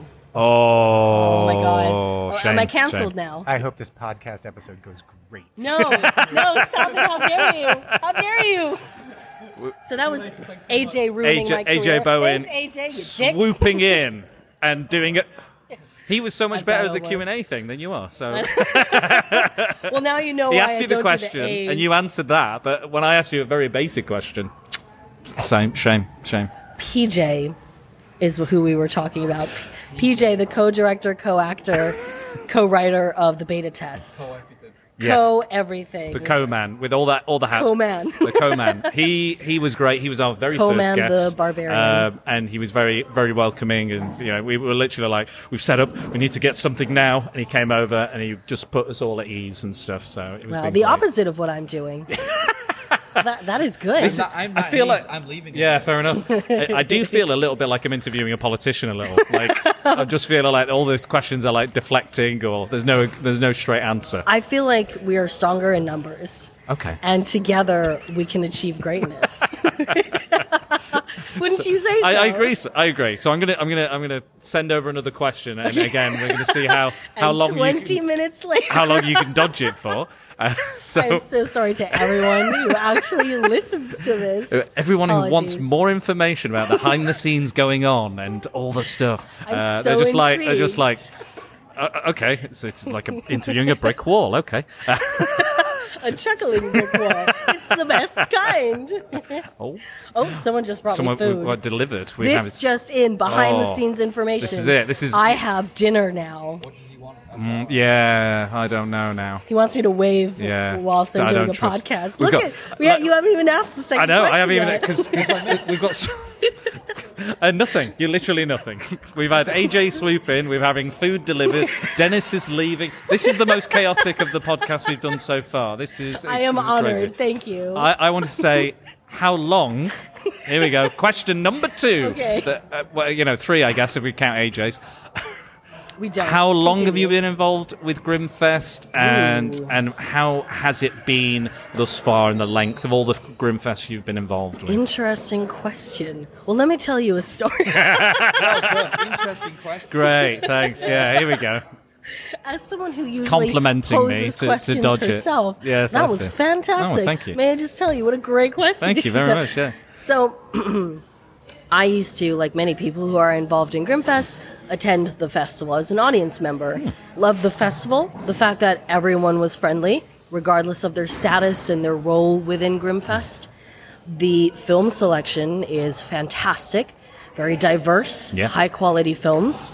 I think Grimmfest is definitely, if you want distributors in the UK to notice you, Grimmfest is the festival to go to. And then at some point, you know, after meeting Sim and Rachel, hold on. oh, die. See, I laugh too much. That's a problem. this is what happens when I actually It's answer good. questions. I'm keeping this in. Mm. Please don't. I'm dying. You are hearing me You're ju- live. Die. Thank you. Oh my god, Oh my death God, by please. podcast. I will return as a ghost and haunt you forever. Oh no, That's we not can't. a good we, thing. we can't record then. Every time you For me, it'll be a lot. I mean, that, I mean, surely that would help the process. if Even a ghost has a limit to its time, okay? like, I think I think with Dennis, I think if you if you were there, a bird's eye view on him doing his business, the, even the ghost would be scared. I think. So after meeting Sim and Rachel and, Mhm. and getting to know the rest of the team a little more uh, intimately, if you will, Oh, okay, okay. Uh, I realized that I would be honored if I had the opportunity to use whatever few and weak skills I had to contribute to this festival. Luckily enough, they were having a bad day, and I caught them off guard, and they agreed to it. Wait. Uh, and then I started doing the Q and A's, and um, unlike I guess other people who conduct Q and A's, um, my focus has always been the filmmakers and getting to know them. We watch films. We are quick to give feedback and hmm. criticism, what we like, what we dislike. Hmm. But making films is an incredible accomplishment. So getting to know the thought process behind a film, or perhaps what obstacles were in filmmakers' way when they made these films, it gives a completely different appreciation for their craft and the results that come out of it. And that's something, as someone who conducts these interviews, I care very much about. Hmm. I want people to not just say, oh, I got to see the director, the actor, the producer. Yeah. I want people to say, wow, I understand what they were thinking, what they went through, and I appreciate the film more having that information. So that's where I go with these Q and A's, and and I love it, and I seem to be doing something right because I am still here. Security has not caught me yet. I change my outfit hourly so they don't know what I look like. Make sure you got your pass on. Just be like, yeah. I have. I've I, got a I pass. honestly, I I haven't put my pass on yet, but I'm uh, one of the few Americans. I think people remember. So a- away from here, what do you do? What's your what's your life like? What you know, job wise? My know, life. stuff. Well, let me tell you. Let me spin you a tale. I uh, I've never told anyone this, but wait, let me just cry it out a little bit. Um, so I actually do work in the horror industry um, as a presenter, as a producer, uh, cross media, not just film. Um, dabble a little in events, video games, literature, really you name it. Uh, if there is a horror IP that I feel I can use my contacts to different industries to extend, that is what I do. So I basically use that um, fake skill of networking and knowing people who are really good at specific things, and I bring them together. And that is what I do, but exclusively for horror. Nice. Bit like you then, Dennis. You've got the similar skills. I do bring people together. You do. You do. Yeah. Yeah. Mutual hate. Sometimes just banging their heads together, just Yeah. physically, just bam. Gotta You bang it out. Just Prostitutes I get and it. Johns, bring them together. Yeah, I've got, mate, I mean, it's a business model. It is I mean, business. it's illegal in some countries, but I mean, but you're offering them protection. It's a deal. Yeah, yeah. Oh, it's gonna be taxed. It's gonna be Oh, it's taxed gonna and uh, taxed. protected. all by the books. Yeah, yeah, yeah. It's, it's, it's nice bringing people together. No. It's nice bringing. no. No, no, I, I- you hate disagree. people, Dennis. You told me today. I do hate Yeah, but people who hate people are the best at Love really understanding people. And ultimately, I mean, this is a little philosophical, but there's no right or wrong. You just want to make sure people match. Yeah. Yeah, I absolutely. bring writers and artists together You and do, stuff you like do. that. So yeah. Yeah. Yeah. I think so. And once they manage to break free from the chains, they run to the police. But you've been wearing a mask, so they can't identify you. No, apart from the fact I always use my real name. Of course. Shit, I gotta stop. You're like you're like James Bond though. You're quite proud of that. You're like, I'm a secret agent. This is my real name. Yeah. Have at it. Have at it. What are you gonna Whatever. do about it? Minus secret agent plus License, serial license killer. To schmooze. You know. License to What, schmooze. what are you working on at the moment? What are you doing at the moment? Uh, Can so you tell us or not? Is Oh, everything's top secret? like you said, it's IP, isn't it? It's IP, so I guess it's It, very. it, it's very restricted, but I just signed the contract with a uh, German production company for television, and I will be producing and co-presenting a docu series that goes Oh. into production next year about. Um, well, I can't say what it's about, but it is related to creepy things, and it's not a ghost hunting show. Although it might involve ghost hunting if that's what we're in the mood for. Um, and other than that, I'm not sure if you're interested, but I'm going to be at a conference in Milan in November, Mhm. speaking on a panel about audio visual synchronicity. Uh, and explaining why, especially in the horror genre, sound is such an important part of storytelling.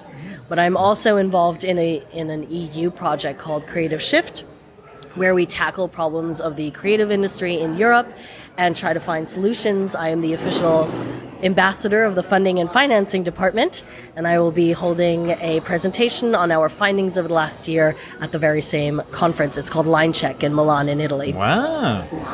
She's she's more important than us. Yeah. Yeah. A little smug about it too. She's a little bit smug. I, little I smug. do love showing Little off. smug, yeah. But how do I know I'm worth anything if I don't get constant validation? True. That is true. I'm not pretty enough for the looks, so I gotta go with something. Don't say yourself short. I am a short person though. That's why I I'm said like it. not even five foot two. That was quite that was quite witty for me. That oh, was- You know what? That was excellent. I, I just want to say that I, I think the people who do the Q and A's here, you know, are awesome. Yes, All I of agree. them. I Yeah. agree. I agree. I'm And it's- jealous that I don't get to do all the Q and A's. I mean, but uh, only if you could like split yourself in half. I can't. Yeah. And and you know what? It's it's fine because having a team and being able to split it all is great. But whether it's the cast from the Eagle Inn or um, you know the the filmmakers behind Two Witches, everyone who's been here has been absolutely fantastic. So Uh, charming, so, charming. yeah. Everybody, like we've not had a single issue really No, with with any of the guests or any of the uh, the staff members, the Q and A people. Or So what about what about modelling? Have you ever done any modelling?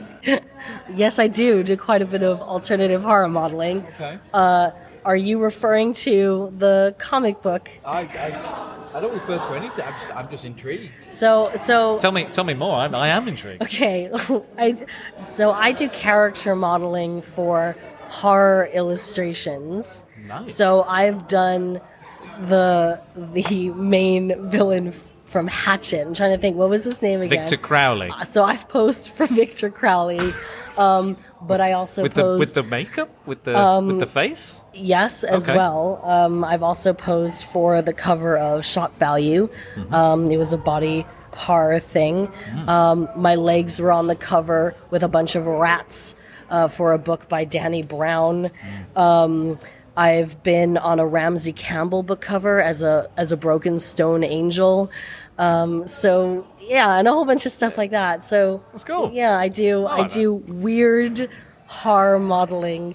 Um, Don't be don't Yeah. sound, don't be ashamed of that. It's it's I, it's I credible think it's awesome. modeling. Yeah. I also recently got to play a femme fatale, so for the first time, Ooh. I wasn't just a monster. I got to put on actual lipstick and, and, and eyeliner, and I was like, "Ooh, this is an experience." I would like to see the Victor Crowley picture side by side with that, and you know, Yes. you know, one of those ones where it's like use your reaction, see which one you like more. Well, I have very strong shoulders, so even though I don't necessarily look like Victor Crowley per se, I mean, I we're mean, all no, having no, no, this is a but I can I can act like I this is a purely audio medium, so we, we you could look like Victor Crowley for all for all our uh, audience knows. So. I'm not that handsome.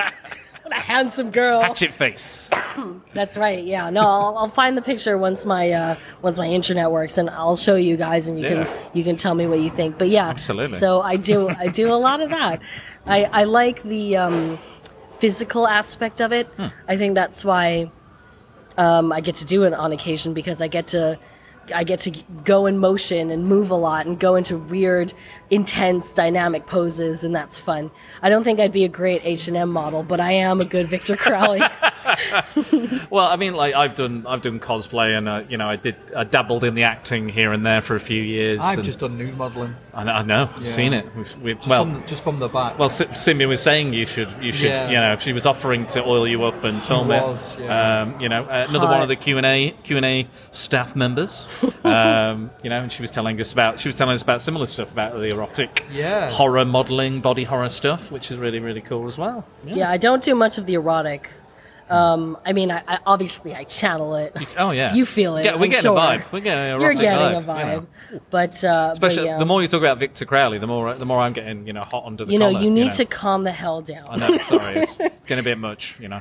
But Uh, uh, I can show you. I can show you some stuff. Ugh, I know this. No one cares No- about this. no one's gonna- no I one's was- gonna see this, I but we- was. I was I'm- on the cover of Baskin, for example, as well, which is a Turkish horror film. Yeah. So I'm the chick on all fours, and I'm this chick over here as well. Amazing. So yeah. But anyway, that's what I do. It's fun. Yeah, I've heard of- Um, I I've do a lot for Baskin. Uncle Frank you, Productions. That is me. Yeah, me spitting the On the cover of Shock Value. Legacy. She is my best friend. I am the godmother of her two-month-old daughter, and uh, I got her to pose with me. She's a very beautiful person.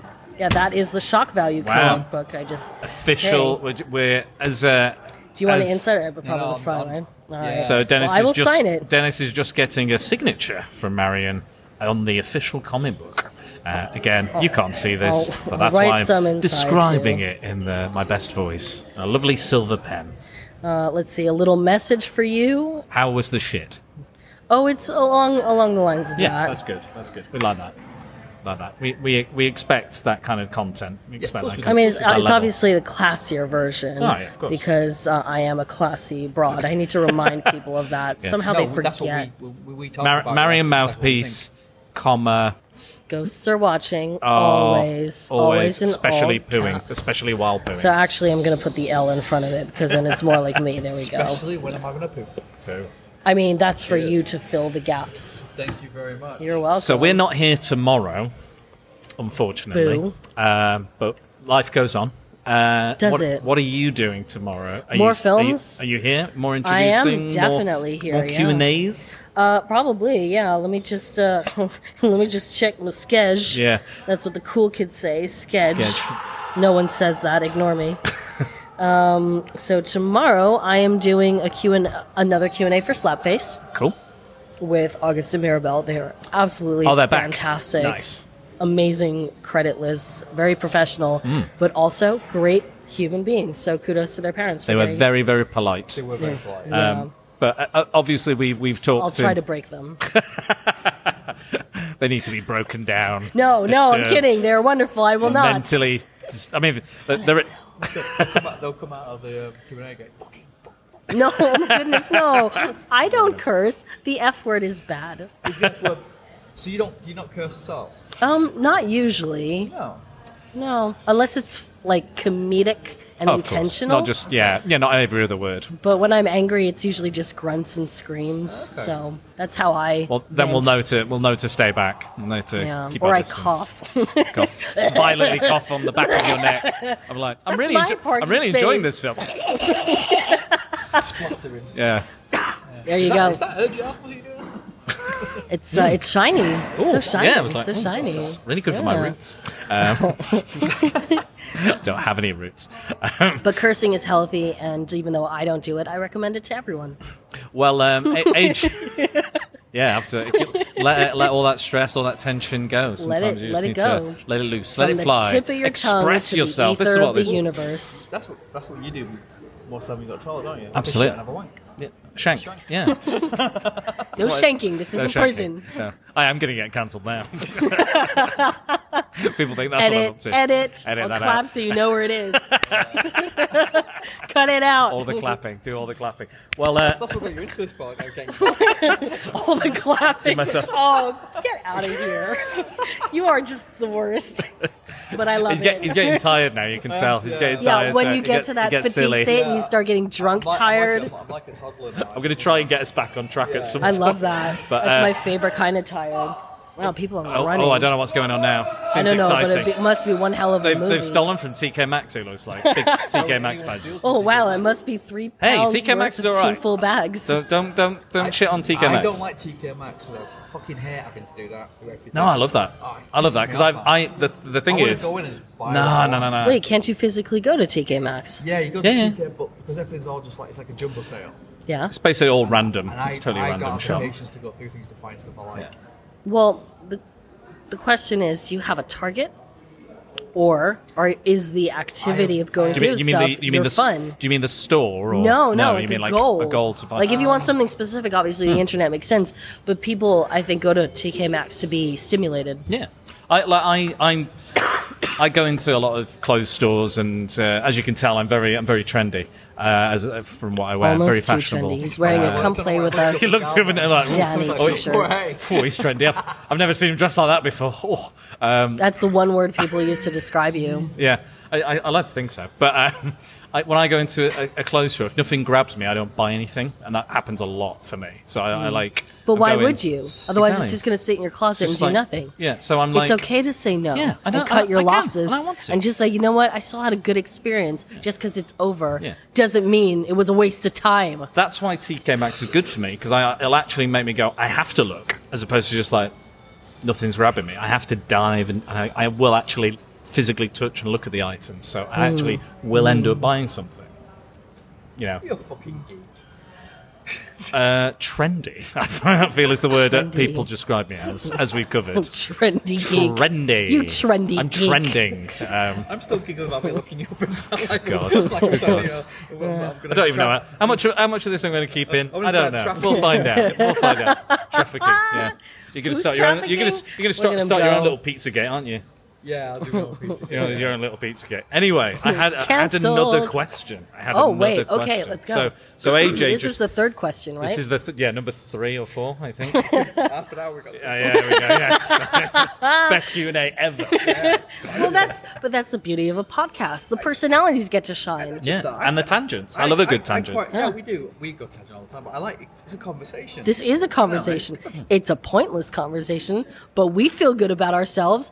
And if you're still listening, it's on you, audience. And it's not a pointless conversation. No. Oh. 'Cause No. We, we, we s- discovered that you do modelling. Yeah. We discovered that he's trendy. Very trendy. And discovered that I'm tired and maybe maybe Bit- acting bit like grumpy? a child. Bit grumpy Yeah, a little sometimes? bit. Yeah, Yeah, bit yeah. grumpy? yeah. It's fine. I was grumpy yesterday. And You were grumpy this morning, you you grumpy bastard. I was bastard. grumpy this morning, Yeah, yeah. you were truly grumpy. Did, did he want to be the big spoon? Was that the issue? No, well, well. Oh, okay, sorry. It's, it's, Small com- we are we are that close. I always like to be in the background. It's like it's like Of my- what? anything. You know, you ever do my event? when I do my A, a six uh, birthday in a- party in a- for a little girl. when I, when I do when I do my a senior events, aqua zumba course. you'll never see me in the pictures. You'll never see him coming. Okay. No, You'll never see him coming. I, I heard his uh, wife said something like that. Turn Well- off the lights, babe. I mean, he was talking about his sex life earlier, and I, hang uh, on, hang on a minute. When did this become about me? Always, always, it's always about you, Dennis. Remember, I'm a politician. I make this De- conversation deflecting. about She's everything I constantly want to deflecting the be. question. See, we've not even managed to ask that So, question. This how is was your she is. experience at the festival? Oh, so that's then? his questions now. So that's his question. You know what? No, let's do that. Let's do that. Just, You know, Yeah. flip the flip the Q and A. So how has it been? My experience up to 25 minutes ago was really good.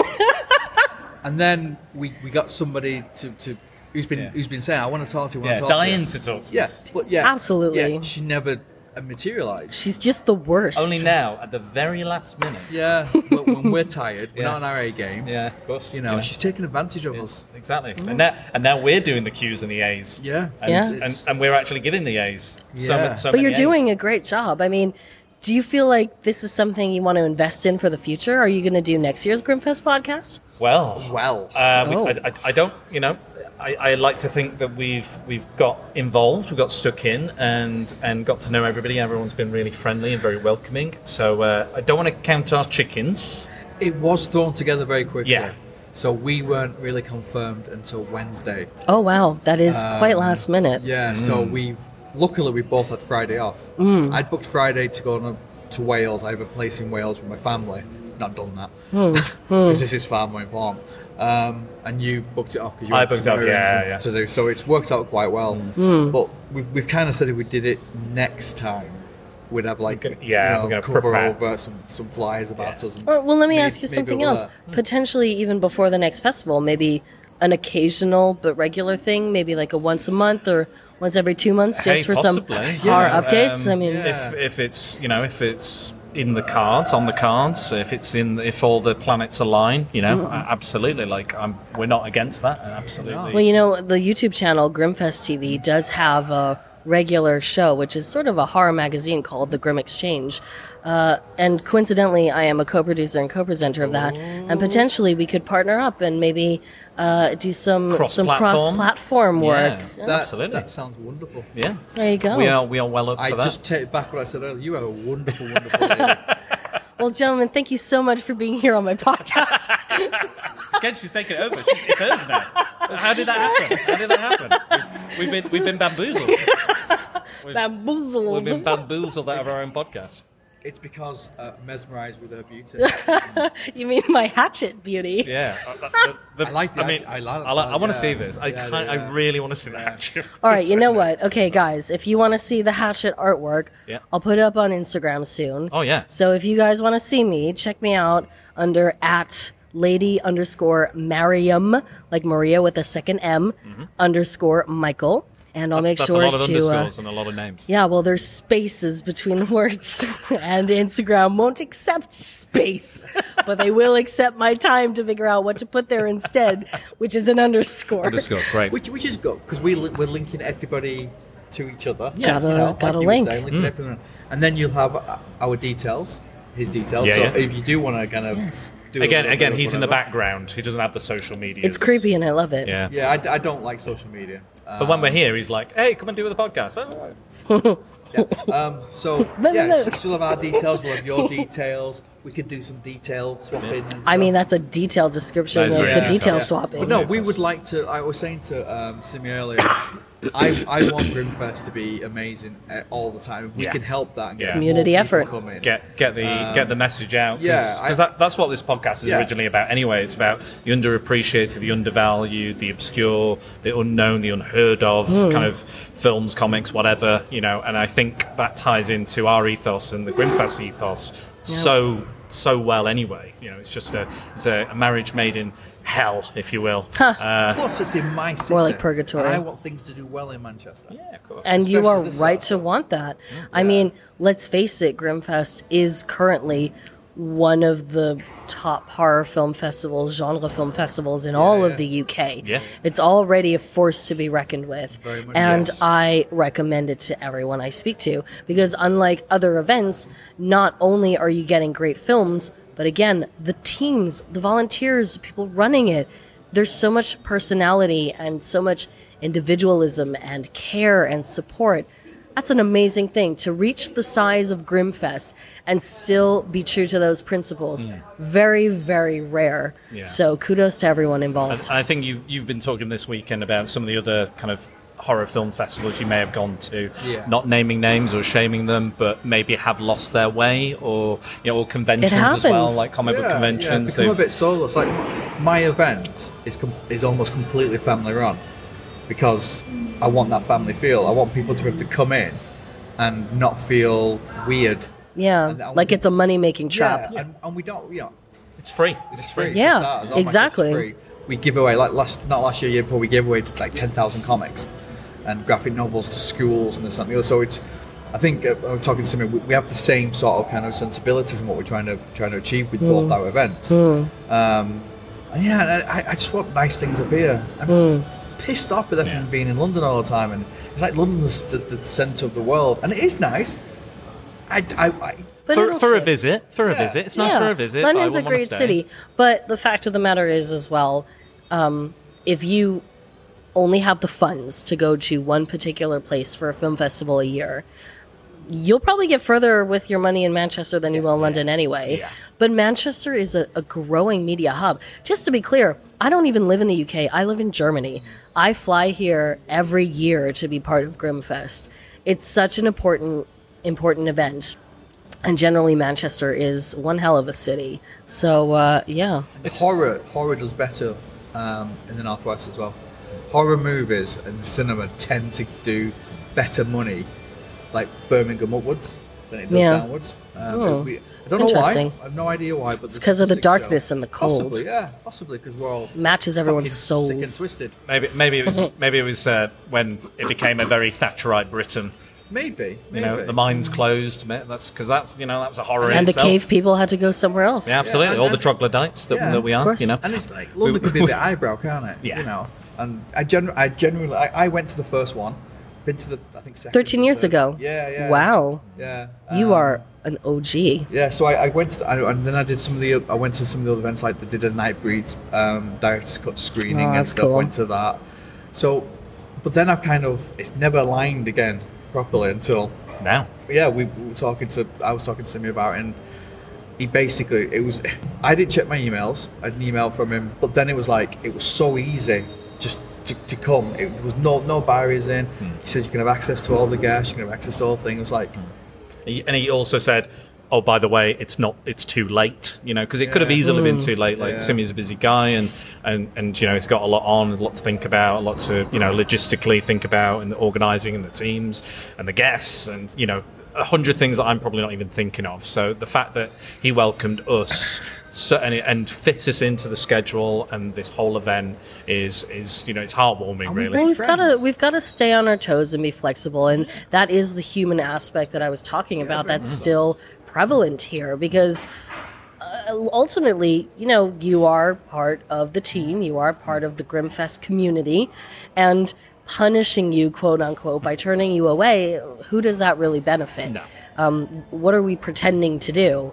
Um, so yeah, it's. I mean, obviously, it's great that that Sim reacted that way, but Sim is you know one of the founders of Grimmfest. So the fact that he personally would take matters into his hands, reply to that, and say, "Yeah, we'll figure it out." Yeah.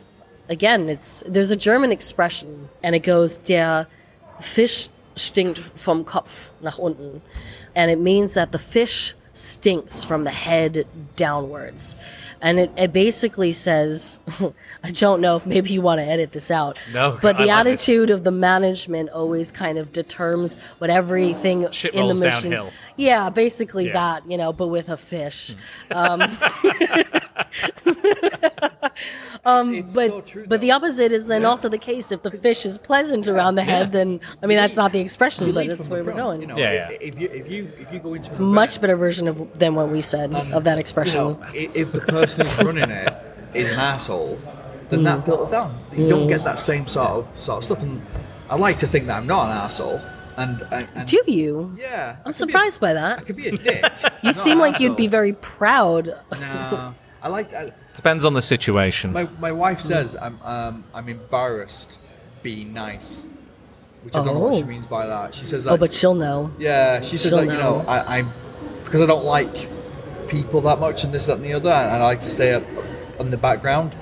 So when she says when people Gotta stop saying that, but yeah, it comes across all wrong. yeah, you sound, it's, yeah, it's like you've done all the What? Someone's and pretty quinceanera? I'll You've done all watch. the interviews and things because I Yeah, I, but you've- I- you've been yeah. involved, you Yeah. know, I- but I don't. I, I my events. It's very much in my image, the way I want them to be, which is friendly, accessible. I want people to have a good time. I want I want everyone to have the same thing. There's no there's no ego with you in No, your event not at because all. the thing is you're pushing the people that deserve to be pushed forward forward. It's not like oh look what I put on, Yeah, what I good. You know, and that's why I'm in none of the. I'm not. You you won't see me in any of the media or anything with it because it's not about me. It's about the people who come Yeah. to events. It's it's all about that, and it's the same. We get the same vibe here. Yeah. Um, but no, it's and and I like that. I like the fact that it's. You know, pe- people make these things. Yeah, You they do. If no one came and, it, and if all the volunteers were knobheads and stuff, then nobody would come and Yeah. it, it wouldn't work. Yeah. But Yeah. the fact that everybody comes, have such a good time, and all, all the volunteers, all the staff, yourself, all that, it all adds to it. The fact that you're just all so friendly. And you speak to guests, and yes, there's some who are here for the first time, but a lot of people like have been here for the last five years, six years, ten years. You've been here since the beginning. People I- come my first back. Time. It was my first time this year. And Oh. And I feel like it's And going to you be. regret it? Uh, uh, no, not Oh. in not in any way. Not in any way. I, you know, I've always again like like Dennis was saying, like it's just scheduling work and all this other stuff has kind of stopped me from coming. But I'll, I'm here every year, even if I'm not podcasting. I think I've I've had such a good experience that I, I think this is going to be a, a you know this A is planned into thing. my calendar now Good, every good. year because I've loved every single film I've seen because you know uh, the programmers have picked some great films and just some amazing stuff. So f- even for me, you know, it's just been amazing, just an amazing experience, and we're so kind of you know hashtag blessed uh, to be a part That was of this. terrible. Why'd you do that? I don't know. But you're right. That will be cut out. And I no, don't cut it out. Keep it in, even though you're probably the person editing it. Keep it I- I in. am- I'm no clap on this one. No. Um, but uh, but but no, I mean that that's probably the truest form, uh, or the truest testament, considering you yourself have been here for the first time and have had such a positive experience. It's amazing. Yeah. But uh, but yeah, and I think everyone who is a part of it, whether you are an audience member and really appreciate it always, or you are a volunteer, or you are a guest, everyone feels like they contributed to Grimmfest's success, and I think um, I think that means something. and they're also treated that way that they've contributed to the event. They you know and that's again that's what i do. You know i can i could never put on any of my events. It wasn't for like dan and and all my volunteers and you know somebody put a review on saying dennis has his as his volunteers army of volunteers well drilled. That was the first one. We didn't have an army of volunteers. Hmm. we had seven but they all worked their asses off to Wow. make sure it worked. And Awesome. obviously it's grown from then. It's the same here. You know people invest in it. That's why you get the same volunteers coming back all the time because they do feel part of it. They don't feel like somebody like MC like bigger um, conventions Whoa. Where- where- Someone yeah, almost where you slipped the name. and they just give you leaflets and you go up to them and say excuse me can you, can you explain what this is don't know I've shook my shoulders there Hmm, He shrugged. visually visually shrug- shrugging his shoulders but i think And with this annoyed. with this as well is that i'm not i'm not gatekeeping in any way but i think the volunteers and the people here have a love for horror as well like it's not they're not just here just for like oh i'm just volunteering and Yeah. you know they they have a genuine love care and attention and i think and that shows and you can have conversations like i've you know i've been to conventions i speak to cosplayers who have no idea who their character is or What? yeah, I'm like, they're like, oh, oh, I mean, like, especially amongst cosplayers, I'd be so afraid of being called out on that so Mm. quickly. it's like wearing a band t-shirt I don't know in the band yeah. Yeah, have Kinda- you even that heard similar. of Iron Maiden before buying that T-shirt? No, he hasn't. Oh, yes. No, he hasn't. okay, well, Um, it just seemed like but yeah, I'm not, and I'm, again, I'm not, I'm not, I'm not a gatekeeper. I'm not saying you're not a real fan or anything. I'm, I'm just saying that it's a passion. Yeah, it's a not about whether you can list the year something came out or who the directors on every film was. That's you- not what it's li- about. do you like that It's film? about the passion for the genre, and uh, and that's important. So there's no horror shaming if, No, if you haven't seen all the classics. Um, you know, I mean, you haven't seen Jason Lives, so I shame. cut that out. edit, edit. Which has brought me back again to a question. You mean the third question? the third question. The, the Where, fo- where oh, are this we is my last time? Where we are 40 minutes deep. Okay, and So- now we get to the Right, third. this is- this is my final That- question. That's fine. Okay, the third question at 40 minutes deep. 40 minutes deep. Um, so AJ shamed you for not knowing a certain film. God damn it. So, uh, what what is your kind of again? This podcast is about underrated, underappreciated movies. So, what would you pull out, or for example, if we were to do a podcast on, uh, what horror film would you say we should look at? Oh, that's a tough one. There are Mm. so many good ones out there. It can be modern, it can be a classic. I'm going to stick be- with some modern ones just Yeah. so I can narrow down the choices. But um, a film that ran actually for May Madness this year, um, run through the Grimmfest people, that you can now stream, and is one of the best films to come out this year, is Vicious Fun. It's a horror comedy, if you will. Uh, it's about a young man who passes out in a bar, and when he wakes up after hours, he realizes he's accidentally walked into, uh, I guess, a, an anonymous self-help meeting between serial killers, and he has to pretend pretend to be one in order to not become their next victim. So funny and so beautifully shot. That's a great film. Uh, a film that was in the theaters recently, uh, and I had the pleasure of um, of interviewing the director was The Night House, and I recommend that because the director creates fears out of negative space. So he actually built within the house where they filmed, you know, with a team of professionals, physical optical illusions that only worked if you looked in a certain direction from a certain point. And they filmed that with the camera. So rather than inserting ghosts and demons, they use optical illusions to create silhouettes of figures in negative space. Wow. That's something I haven't really seen much of, and I highly recommend it. Another film that I recommend that I also got to interview the director for was It's almo- it's almost like she wants to answer this question. yeah, I know. It's- I'm it's excited. crazy. It's There's so many films to talk about. Werewolves Within. Ah, yes, we've Um, heard it. We've heard of that. Seen Werewolves Within. Have you seen it? What did you think about that? Um, I thought it was okay. Okay, wow, harsh. Yeah, no, I, I thought, I, I think, I liked the main cast. I like, I thought they were funny. Mhm. I thought, I, I just didn't know whether it knew what it was trying to pitch at. So to me, in my head, I pictured this film taking place on a stage as a stage play. Yes. Because it was so focused around the characters and the dialogues. Yeah, yeah, yeah.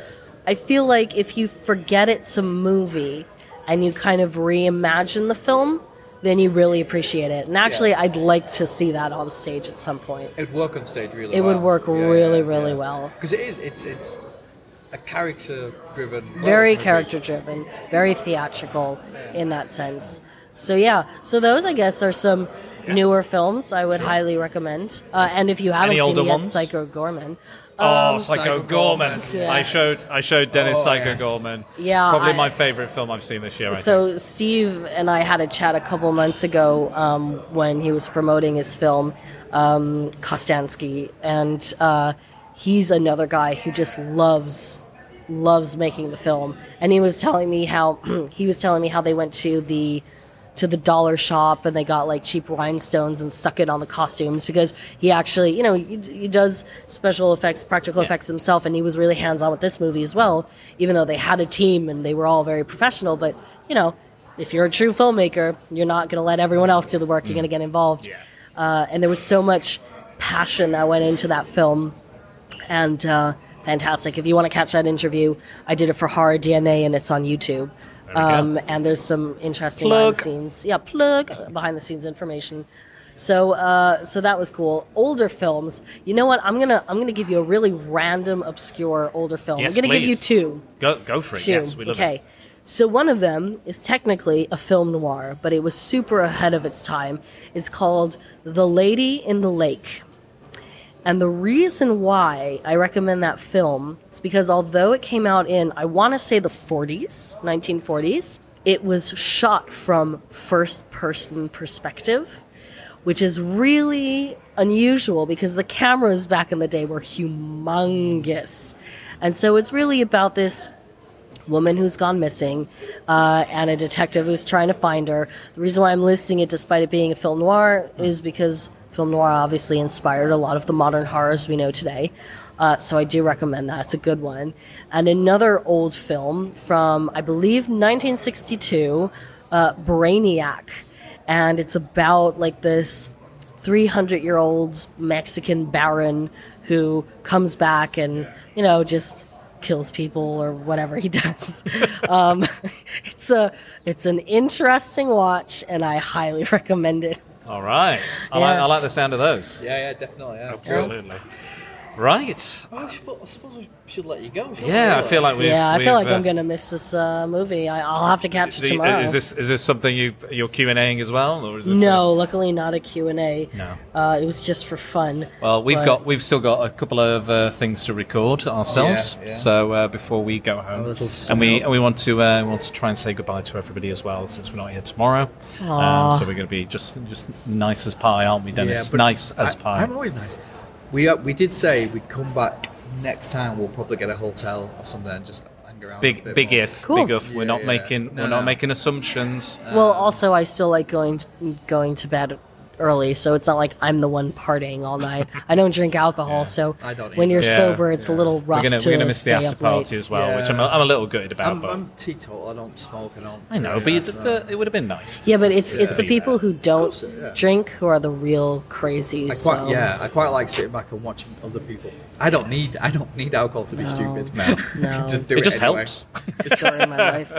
But yeah, thanks for having me, guys. No, it's been great. no, it's been Uh. I, I, Thanks pers- so much. I personally like. I personally like the longer interviews myself. Like so, Yeah. uh, like Editing longer- is less fun, but Yes, it is, but I feel like we get a bit If more you're out even of the gonna do guests. that. Yeah, just leave it all in. Slap it all. editing. Well, it, it depends how, how quick Grimmfest wants it, I guess. Yeah. you know, uh, be, be down to them really. But I'm gonna, I'm gonna get started on it tomorrow. Hopefully, get day one done um, and get that out as soon as possible. And then we're gonna do day two, day three. Uh, I was thinking about breaking up in a different way, but I think this will probably be a bit easier and and time wise, it'll make more sense. I think timeline wise. Um, yeah, no, it's been great. Thank you again. Thank you. thank for, you so much. I know, I know that you've you've been super busy, so we do really appreciate you coming. never and- and too sitting busy to have a chat with two equally insane people. Oh yes. I mean, including myself Oh, yeah, compared yeah, to me, yeah. not Oh, yeah. each other. Ah, ah, I mean, I- yeah. but no, thanks for having me. It's been awesome. Cheers. Thanks so much for your time. Thank you. Thank you. Bye. Hello, we're back at Grimmfest 2021. We are Spider Dan and the Secret Bores, the official podcast of Grimmfest, and we're here with another horror connoisseur. If you'd just like to introduce yourself, sir, and uh, just tell us a little bit about what you're doing here at Grimmfest. Yeah, sure. My name's uh, Kenneth James. I'm a filmmaker photographer. I'm, I'm based in Manchester. I'm part of Grimmfest. I'm like the photographer and guest liaison at this place. Uh, I've been doing it since 2012. Uh, not 12. I wish. I wish. 2017. Wow. Started since then. I it was just uh, wanted to get into the into the festival scene, and so uh, I heard they're volunteering. So I, a friend got me um, got me in saying, "Oh, you should, they're they're asking for volunteers," and I was like, "Yes," straight away. So I grabbed it, and yeah, and they started on since then. Now they're stuck with me regardless. You're not going anywhere. I ain't going nowhere, mate. No, no, don't you worry. Like a horrible growth. You're Oh, not going anywhere. Exactly. like my beard, exactly. God bless you. But yeah, yeah, it's great, and I just love it. I just love the atmosphere and everything around it. Um, I'm more addicted to that than the horror films. I'm a Themselves, I- yeah, yeah. I'm, I'm, I'm like I, lo- I love the behind the scenes of things like this, like filmmaking and all that stuff. That interests me in general, like grabs my interest more. But I just love the atmosphere. I love the fans. It's, it's you definitely don't see this at a lot of festivals. It's Hmm. it's the, the I love the vibe it gives off. There is a definite like this is our this is our first the podcast's Yeah. first time here, my personal first time here, uh, and I've, I feel so welcomed. Yeah. um, I get on with everybody. Everyone's so nice, so generous. Yeah. you know, there's, we've had zero issues. You know, with everything, uh, we've enjoyed the film. We've spoke. The the talent have been great. The guests have been great. Yeah. staff have been great. I couldn't agree with you more. Exactly, Um, it's a different vibe, mate. Different, whole different thing. I've, I've, I'm volunteer at loads of festivals.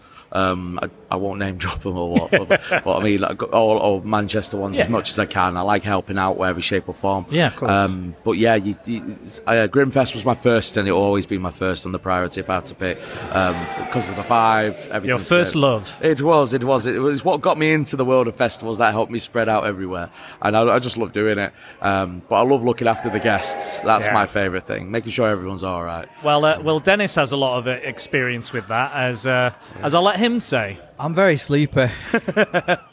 um, yeah, I because I, I run events as well. Yeah. Um, so yeah, happy happy guests, happy festival, Exactly. happy event.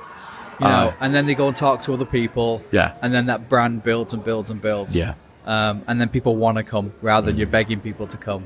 Yeah. Um, but no, I, I, I, I agree with. I think horror events in general have a different vibe. Yeah. I think I think there's no kind of bullshit or anything with them. I think everyone's here for the same reason. Yeah, everyone's here to be entertained, to be scared, to be to get emotions from celluloid worlds of, Yeah, yeah. of film. Um, they're all good like that, and it's just like you say, you got where other festivals and films and that they have various categories and like the horror shorts or the comedy shorts, and you get like they go in. Some people go in a bit blindly, but they know what they want here. They like, Yeah, they, yeah. and you can see it in the program when you see some of the films they show. Like if they want to see a gory film, then loads of people go. If they want to see a psychological, that gets packed. But yeah, it's it's it's amazing how like, but Yeah. all in general, they love their horror. And they want to come here to talk on a podcast. They do. Yeah, Well, yeah. hey. have you got enough tape for me? We might be Oh, here all day. We've got lots, lots. Good. Um, good. So, what has been kind of like your highlight in your um, Grimmfest career so far? What's been some of your highlights? My my favorite highlights um, is lovely is to get like some great selfies with some of the guests. Uh, obviously, permission, of course, with them. But uh, yeah, my favourite would have been uh, Johnny Vegas a couple of years ago. He, Oh, had, a, he had a great film on, and uh, and that was really good. It was, it was I can't bloody can't remember the name. It was like Through the Woods or something. It was Yeah. it was a great film. It was a great feature, and. Um, and I absolutely adored it, and it was great to have a selfie with him. And I was just Oh, having a nice photo. And he's like, "Oh, you're doing that then?" And he grabs me, pins me to the wall, and gets a selfie. and I was just like, "Yes, mate!" And I Yeah, was loving it. lad, But lad. yeah, I just love it having them all having a laugh and learning Yeah. things. And uh, Polly McIntosh when he, she came Oh, down yeah. the other day from uh, Walking Dead, and that Mm. she was great. She was absolutely great. And just watching her being interviewed, Mm. and I just love that. And just watching people, it's great seeing celebrity or people of uh, popularity, if you will. Um, Speaking of horror and Yeah. Johnny Vegas, I'm Oh, I'm, yeah. I'm friends with uh, one of the stars of Benidorm. Oh wow! So uh, Hannah Hobley, she was the, the young uh, teenage pregnant Yes. girl, if you've seen it. Uh, and one of the scenes, she had to kiss Johnny Vegas, and it was her first like on-screen kiss. Um, so it was a bit a bit nerve wracking for her, with obviously being with Johnny Vegas. Um, but yeah, what. I'm not saying it's horrible kissing Johnny Vegas. I'm No. sure it's very nice. No, no, I'm sure he it's a lovely is- is experience. very soft kiss, But yeah, it was just No, no, no, no, not like from experience. I'm joking. um, but yeah, it was just it was just something that stuck in my head then. Um, But yeah, he's an absolute riot when he came Yeah, in. He was great. I loved him, and uh, especially on the signings and that, he was great. Polly McIntosh was fabulous. Uh, everything she was great. Obviously, I just I just loved the, everything, the atmosphere, and that we had the Soska sisters. Oh, of course, yes, yeah. yeah, a couple of years ago. It was great. It was uh, it was it was quite manic on the signing. There was a big queue as long, and uh, they wanted to greet all the fans Oh, and that. And did, I don't get me yeah. wrong, I loved it. And, a lot of my friend got in the line, and she was dead nervous and dead scared. Hi, Alex. Uh, she's dead nervous and scared, and she was like, "I'm really scared. I'm really scared," because she was like, she's she loves these. Uh, actresses Yeah, for yeah. so long and she like did a dissertation and things on it really? yeah yeah she did her work on it uh, Oh, at amazing. uni so she was dead nervous and I said do you want me to take the photo she Mm. went can you please can you please Yeah. and I was like yeah I'll take it and I got a glorious lovely Oh. uh, photo of her it's very wholesome I love that photo Oh, it's lovely. one of my favourites I've taken at Grimmfest and uh, it's one of them where you're a photographer where you you get things that's just like still life of festival but Yeah. that was like a nice moment where it was a glimpse of like wholesomeness and stuff and I really like that Yeah, absolutely. for like my own personal repertoire and my photography it's like I'm really chuffed for that one you know it's Yeah, like should be, you should but, be. but yeah no there's so many moments There's, I just love Grimmfest I love um, So with with this um, year, talking yeah. about this year, yeah. 2021, we're back in the flesh, in the damned cursed flesh, back here with all the Grimmlins, as they're Oh, called. I want to ask, what have you seen, Mm. and what have you liked the most? I've not seen quite a lot. I've been running around quite a bit, but um, I saw Nightdrive, um, Mhm. and that was one of my favorites Um, definitely up there. Yeah. And I've just watched um, this this um, Sadness. No, the No? screaming one. What's it called? Oh? When the Screaming Yeah, Starts. Sorry, it's when. Yeah. Yeah. I keep thinking, is it when? What? Where? Uh, I, I have an issue. I had an issue with the, the night at the Eagle Inn. I keep Yes. putting the, I keep putting the the everywhere else Yes, it, yes, than where it should be. Yeah. But yeah, Uh, the uh, when the screaming starts, I, I just I just got in and uh, missed the first ten minutes. Sadly, I missed the Richard the cat bit. I was quite Oh, gutted. no. I know. I and just- then- I just met him. Oh yeah, yeah. yeah. He's a very uh, talkative person. He's quite talkative.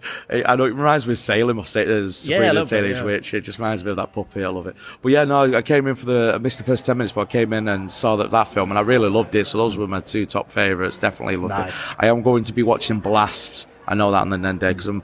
Uh, I was looking after the director uh, Vanya, Nice. and he's and he's lovely. He's great. He's fabulous. So uh, he's one of them where you're chatting and you're like, "Go on, I'll see your film then. I'll, I'll, I'll let you know." You know, you feel guilty if you don't when you look after. It. Yeah, so I was like, I was like, "Go on." Then, I guess it's a, it's a way to network in a little way. Isn't Yeah, it? yeah. Oh. Obviously, not not put too much like pressure on them or you know. To, no, to- no, to I, chill, I keep them chill. We're all good here, Lucy Yeah, goosey. We, we, we have a laugh. Um, if we're not laughing, we're crying. So let's do both. Yeah, you know what I mean? exactly. Just, uh, screaming. Yeah, yeah. All screaming. so much screaming. Oh, aye. Some- yes. And uh, we've had dogs barking as well. Like, Oh, like, aye. you know. I am. I am absolutely, hundred percent. In all in all walks of life, in all areas, I scream. Mm. Yeah, especially when you constantly. stump your toe. Oh my god! Don't even get me started. I did. I did it last year, and it, and it bled profusely. Uh, it was horrible. It, was. A, it was Sounds its own very little horror grim. film. It was. It was grim. Uh, yeah. Um, so you said you're a filmmaker yourself. Uh, Yeah, um, what have you? Have you got anything coming up or I've not anything? got you've just anything at the minute. Um, I've, been, I've done a variety of shorts. I think it was over 20, 20 shows, definitely. I think it was around 24, 25 shows I've done over the few years. Mm. But I am working on my feature. And when I mean that, I mean like trying to get the script right. Yeah. Everything technical wise, I know I can get it done easily. Yeah. I've got the gear, I've got the friends uh, who are all masters in their craft, if you will, if they are, and um, they'll be a good team. Go on, man. He's an actor. Oh. Qualified actor. Been in Dabble. things. Treaded the boards. If no one didn't see that, he rolled his Yes, eyes. I, I have tread the boards. I did train for, what was it, five years, six years? Six years training, 10 years experience. Oh, wow, yeah. But I'm kind of, yeah, I'm on, I'm on a hiatus, but I'm not necessarily doing it for money, but I'm, I'm happy to get involved in stuff Yeah. that, if it's the right thing and Oh, if it's a passion project. No, an he's still doing it. He's still doing it. Uh, he's still prostituting me out for all sorts of things. Nothing Uh, wrong with that. Nothing wrong with that. I've got friends who do that all the time. All Yeah, sorts, you name it. it's uh, just like the beta test with a, a dodgy envelope, a dodgy, dodgy purple envelope. yes, I have, I have some experience, but I, I've actually kind of, I've, I've stepped away from it a little bit. I'm not, not never say never, No. never say never, Never, never, never. Uh, but if Oh, the wow. script is right, uh, the money's right, and the, Nudity. yes, uh, and the yes, lots of nudity. Male nudity, though. Oh, um, I have a, there's a fellow Only podcaster uh, on on Twitter I'm very familiar with who's going to be a guest on our show, uh, and her and she's you know very feminist and stuff, and her hashtag is release the dongs because there's just not enough male nudity No. in film, and I absolutely agree. Rele- hashtag release the dongs, do it. Uh, there's a there's a film my friend worked on, uh, Matt Johns and uh, Garth as well. Uh, Garth was the actor on it, and it's uh, I can't bloody remember the name now. Forgive me, Matt. Not to um, But it, it was very where Garth was on the slab. He was a morgue, and he was on the. Uh, um, He was a bit- cadaver. Yeah, he was a cadaver. That was it. I was trying to find a good word for that. um, yeah, instead of just saying corpse, he was a cadaver on the slab. And what was funny, there was a sh- quick shot of where they have like a bird's eye view, and you see it all, and it's funny. And I remember in the, being in the cinema screen and seeing that, laughing because I know Garth as a friend. So Yeah. I've saw more than that. You owe me a meal, Garth. For that. Um, but there was the fact that uh, You've gotten to know him very very well. yeah, someone's friend uh, turned to Matt and go, "Is that real? Is he wearing a sock?" and Matt was like, "No." It was funny. It was hilarious, and I just see them laughing, and I was laughing at that. Uh, that that yeah. reminds me, I must tell her that she must watch Two Witches because there was there was some some definite definite releasing of the dongs Oh, was in a very Was there? disturbing way. Oh, It looks a little bit CGI, but I, like could, I could be wrong. one? I could be wrong. Do you think? Do you think that would invalidate it if it was a CGI dong? A dong is a dong. ding dong. Uh, and on that note,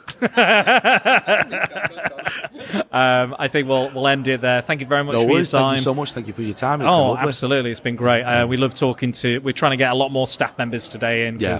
because we want to hear that other side of the. You know, everyone's like, "I love the movies," but I, Yeah. I like to hear about the kind of behind the scenes. Oh, you'll get that from me. I just love the behind the scenes, running around, helping out, making sure everything runs smoothly. That's, what it. That's like. it. And uh, and everyone's so helpful. Everyone's so nice, Mm. and everyone's so willing. And it's Wow. been it's been an absolute breeze for us to be here and, and just to kind of set up and do our thing. Made it so so easy for. Yeah, us. definitely. Um, so I can't I can't thank them enough really. Yeah, Um, but yeah, thank you so much for your time. Thank you. Thank Take you. care. Thank you both. Cheers. All the best. Cheers. Hello, uh, this is Spider Dan and the Secret Bores podcast back at Grimmfest 2021, the official podcast of Grimmfest. And we've got another horror creative here. Would you like to introduce yourself? Uh, yeah, hi, I'm uh, Dr. Mark Richard Adams. I'm a horror writer, horror academic, horror filmmaker, and all round horror buff. Horror, horror, horror, horror, horror. That's what your life is about. It's all about the horror stuff. Oh, definitely, I've got four kids. It's the horror, the horror is there. Four children is yeah, that does sound horrific, and that's you know that's one of the things I can't really do in, in uh, well, kind of what I love in, in horror films is really creepy killer kids. You know, that's it really disturbs me. Taking something that's supposed to be quite innocent and playful and just twisting that on its head always kind of makes unnerves me. Oh, yeah, no, definitely. Plus, I said I've got a ready made film crew. I just got to train them all up, and I'll be. Yeah, that's the point. That's Yeah. the point. And and stars as well. You could do Oh, like yeah. a you could do like the children or something. You could do a Well, in lockdown, me and my eldest have started making a, a horror film, so it's been a fun little uh, Nice. exercise between us. Um, just kind of a you know DIY horror film whilst Yeah. uh, at home, which has been quite fun. Um, just keeping um, the hand in because we haven't been able to make as much films as we Mm. would have liked. Yeah. Um, you know, we were we were due to start filming the first short of our new horror anthology in March 2019. So um, Oh, okay. so that didn't happen. Bit delayed. Well, that's fine. That's understandable with everything that's that's been going on. What what is that particular film about? Um, that film is it's at the moment under the title of um, body horror. um, based, and it's kind of an anthology. We're using our sort of shock value header brand as well, which is our comic. Yeah, of course, Shock yeah. value comics that we do because, as I said, all round creative. I write comics as well as films, and we just thought, oh, let's do a kind of tie, maybe kind of creep show esque Mm. kind of film that's a series of stories based around body parts, essentially. Ooh, I like that. I love a good. I love a good body horror. Um, speaking of body horror, um, I believe you're a Hellraiser fan. Uh, yeah, Hellraiser. I mean, it's um, responsible for me being here today. Shall we say? Got into Yeah. my Hellraiser. Um, wrote on my Hellraiser. Got published on Hellraiser. Wow. Um, it's weirdly enough, my, my actual thesis, like on my doctorate, is, isn't on Hellraiser, but all my actual publications are horror based. I've um, just been been doing another piece on it actually at the moment. Went to a uh, Fear 2000 uh, online conference recently, which was uh, well, I spoke on. Can you guess Hellraiser? Hellraiser. well. I'm going to say Hellraiser. Yeah, you you, you definitely had a Ding ding ding. exactly. Um, Hellbound Hellraiser 2 though is my favourite film. That's mine as well. time. Oh, That- That is well, not my favourite film ever, but my favourite film of that franchise. It's actually my favourite film And De- ever. Dennis is also here. If you can hear him in the background, chomping on some beef hula hoops. um, that's actually why, as our, our company, where we make the comics and films, we're called Hellbound Media. It literally came from that because we started off. Um, a, I wanted to make films because um, I've always wanted to make films. I wanted to make a horror film when I was, you know, a teenager. Um, s- so was that kind of Yeah. element because I loved loved Hellbound. Um, and then we did the comics by getting a bunch of Hellraiser fans together who were also artists and Hmm. writers ourselves and went, let's do some comics together of our own stuff. So it made sense, you know, to call it Hellbound because of that, that connection. Yeah, no, that's amazing. And uh, I've just picked up some uh, some books from you. Uh, there's Slaughterhouse. Slaughterhouse Farm, yeah. um, so now I'm talking about Hellraiser, which for its goriness is quite, you know, sophisticated, highbrow thing. And then, then we got the comics that are just cheesy gore.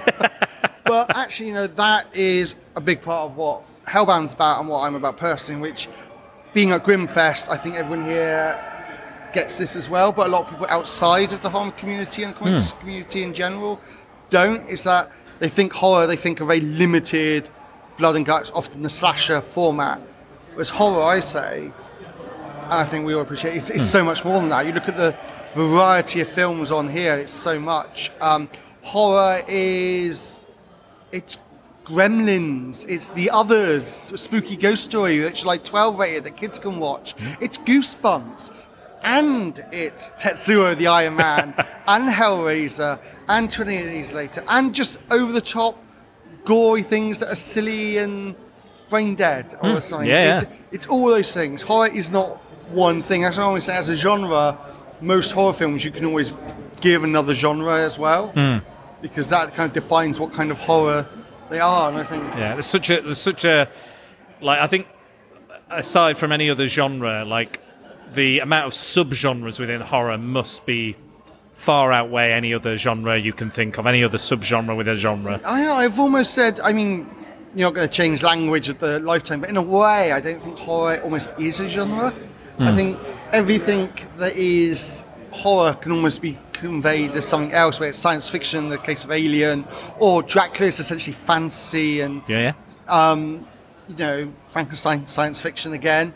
Um, what we that's why there's so much versatile stuff under horror. Um, and of course, you get the flip side of that. As soon as a horror film actually becomes mainstream and acceptable, it's not a horror film anymore. Get Out was a horror film, Mm. and then it got Academy Award, and suddenly it was a psychological thriller. Mm, yeah, So it's, a, it's a dirty word for a lot of uh, like academics and academies and you know award shows and, and a lot of you know a lot of actors. Like we spoke to, to a lot of other actors that kind of they tr- they use it as a kind of a stepping stone and move away from it quite quickly because it's like oh I did it, but it was just to get my name out there, it was just to get some attention. But now I want to do you know highbrow drama and you know uh, Downton Abbey. I want to do things like that. This is crazy because horror speaks to our emotions, to our you know natural um, anxieties. It can also be fun. It can also be explosive. It, it, it just it's one of the most dynamic and varied kind of genres out there, and it Hmm. can do so much. Um, and I, I think we're definitely getting a sense of that. People are realizing with things like Get Out, Candyman, Midsommar, that Mm. horror can be something more. But I hate that term elevated horror because A, it suggests that normal horror Yeah. isn't that. But B, it suggests that somehow horror has changed when actually Hmm. you look at the original Candyman, you look Yeah. at The Haunting from the 60s. Horror has always been able to tell those stories. It always has. Thank you very much for your time. So we're back uh, here, wrapping up our final day, sadly, uh, and triumphantly, really, at, uh, Grimmfest. Again, very long day, lots of hard work, a lot of running around and and in and out of screens. You know, down, get you know, we, we'll see a film, run down, and all that sort of stuff, get set up, and um, but again. Even though we're tired, it's been well worth it. It's a good kind of tired. It's a good kind of exhausted. Um, so yeah, we had a big day, didn't we, Dennis? Yeah, it was um, it was it was full on from the minute we got here. Um, as usual, I was late. Um, Yeah, you had you had a few issues. yeah, but it, seem, it seems to be an ongoing. I hate being late for things, but it seems to be an ongoing thing Mm. at the moment. I, I blame Manchester. Roadworks, petrol. Yeah, uh, luckily um, Dan, the man, was here to set everything up. I and, was, I um, was, I was here on time. Yeah, I, I, I was that much in a rush. people. I'd left my phone. I, Yeah. I actually, my car's keyless. Your lifeline. I ran off with, with the keys in my pocket, so the Mm. car stalled, and my wife shouted at me lots. So when I got here, I was a little bit, Yeah, a little bit peeved. Yeah, a little bit peeved. But you, little we bit- brought we you brought uh, some food for us. You brought uh, you brought cupcakes for the staff. I did. Who have been again. This is this Yeah. is our way of saying thank you, and they've managed to give us a couple of things for uh, for your daughter, for myself, and Yep. stuff. It's been great. Um, but yeah, let's uh, let's talk about our first interview of the day. Was probably one of my favourites. Was with AJ Bowen. Oh, AJ. star of Nightdrive and co-producer of Nightdrive and star of The Guest. You're next. Uh, I I Trap the Devil. You name it. Like uh, a lot of Ti West stuff. House of the Devil as well. Uh, the Sacrament. Uh, he's a real uh, horror aficionado, and uh, we got to chat to him. And he didn't really want to talk about Nightdrive at all. His brand, his things he's here to promote. He didn't want to talk about it, but I love that in a way. He was like, "Yeah, you can see it. Sure, it's it's a thing." yeah, and uh, generally kind of he knows his horror. Hmm, absolutely. Um, and we we were supposed to have him for like five ten minutes. Uh, Thirty minutes later, Absolutely, we're yeah. still talking. I think he would still be here now if he hadn't yeah, we- two we- we- screenings and things. He loves to talk about horror, and I love to hear it. Yeah, No, I was, I, you know, I was like, "Do you want to talk about Nightdrive?" He's like, "No, I want to talk about Ted Lasso." And I'm like, "You- "You go for it, Fine. whatever you want. I'm, I'm here. I'm here for it." Yeah, um, yeah. But yeah, he was an absolute blast to speak to, and he even, even, uh, he even uh, swan dived into another interview we were having, which. I loved, and he was like, "Wait, wait, have you seen that film that we were talking about?" Um, yeah, brilliant. And his, his, his like fa- favorite movies kind of aligned with with my, myself Yeah. and Dan's and stuff we've already done on the podcast. so Absolutely, yeah. We had a chat about them as you'll well. Have, you'll probably have heard this by now, but we're just we're just running over it. Um, and then we got to talk to the cast of When the Screaming Starts, a UK-based Yeah. uh, horror film. Um, you know, and we got they had uh, a little mascot with them, a little VIP. They did. Uh, Richard the Stuffed Cat, who was uh, by far actually by far my favourite guest because he said just shut him up. he's- yeah, he's just blabbermouth on, always on. Going, Constantly. mewing all the time. Uh, but those guys were great. It was a bit of a, it was a bit of a. We've only got two microphones, so there was a bit of a higgledy piggledy. Uh, but we got we got them all. We got all their voices. We captured it all. Um, but they were fantastic, lovely guys. Again, if this is on streaming, any of the films we mentioned, check if they're on the streaming platform. If you've not been able to see it, because they will be available uh, by four, Thursday the fourteenth, as uh, Dennis said yesterday. Um, but yeah, just fantastic stuff again. And then we went to see the. Pizzagate Massacre. Yeah, which was great. Which was fantastic. Another great horror comedy, a lot like the beta test. Kind of a good way to kind of bookend. Oh, the- yeah. the- you know, because like beta test was quite funny, and this was quite funny. Yeah, and they're kind of more Yeah, thrillery than yeah, horror-y, yeah. uh, than was horror-y. A good. We didn't watch many films today because we've been so busy. We're so busy getting so many, Um, and, and the interviews have run longer today as well Yeah, yeah. because we, we have a, had a little difficulty getting audience members to be interviewed, but it Yeah. is because purely they're just they're sitting down in the screens and they don't want to Um, lose their they're seats. not moving. They are not moving. But then, then we interviewed. I would say the, the, the most important person. Oh, absolutely. Um, the director. The director, The, yeah. the supreme leader. Mm. The, the the prince of darkness. the, the warlock. yeah. The grandmaster. Um, Simeon. Yeah. Um, and he was lovely as well. he was great, and he talked about again like the ethos and the again such a humble guy, and again it's not he's made it he's made this for other people. He's not made it for himself. Yeah. He's made it for the fans, for the filmmakers, for the guests. and a really good insight in, into into motion picture because he's, Yeah. he's a director and a producer. He knows his stuff. Um, talking about you know the problems cinema's got at the moment, it was just really really interesting Yeah. as well. But a generally really really nice nice really gentleman. guy. Yeah, and again, he's he's given up his time, and like this is his busiest, probably the busiest weekend of his his year, and he gave up like 15, 20 minutes Yeah, of his time. yeah. Um, what a guy! What a guy! And the fact that he's allowed us to be a part again of this huge thing is incredible. Yep. Um, but this is it, unfortunately. Yeah. Again, we're not here on Sunday. Again, we've got a few things on. I'm doing a, a live stream with someone. You've, you've got family stuff Yeah. and other things. And rather again, here. yeah, of course. Of course. Screw your family. Who, who are they? Who are- who Who are they? What, they? do they- what do they want? Um, Um, you know, but yeah, it's been it's been uh, we're so we're so grateful. Uh, Like I don't want to, I, I, I you know I put a really fine full stop on this, but I, I want to make people aware how grateful we are to, to be a part of this because this was a this is a huge win for us, a huge get. Um, and again, it wouldn't have been possible without Dennis and his correspondence with Simeon.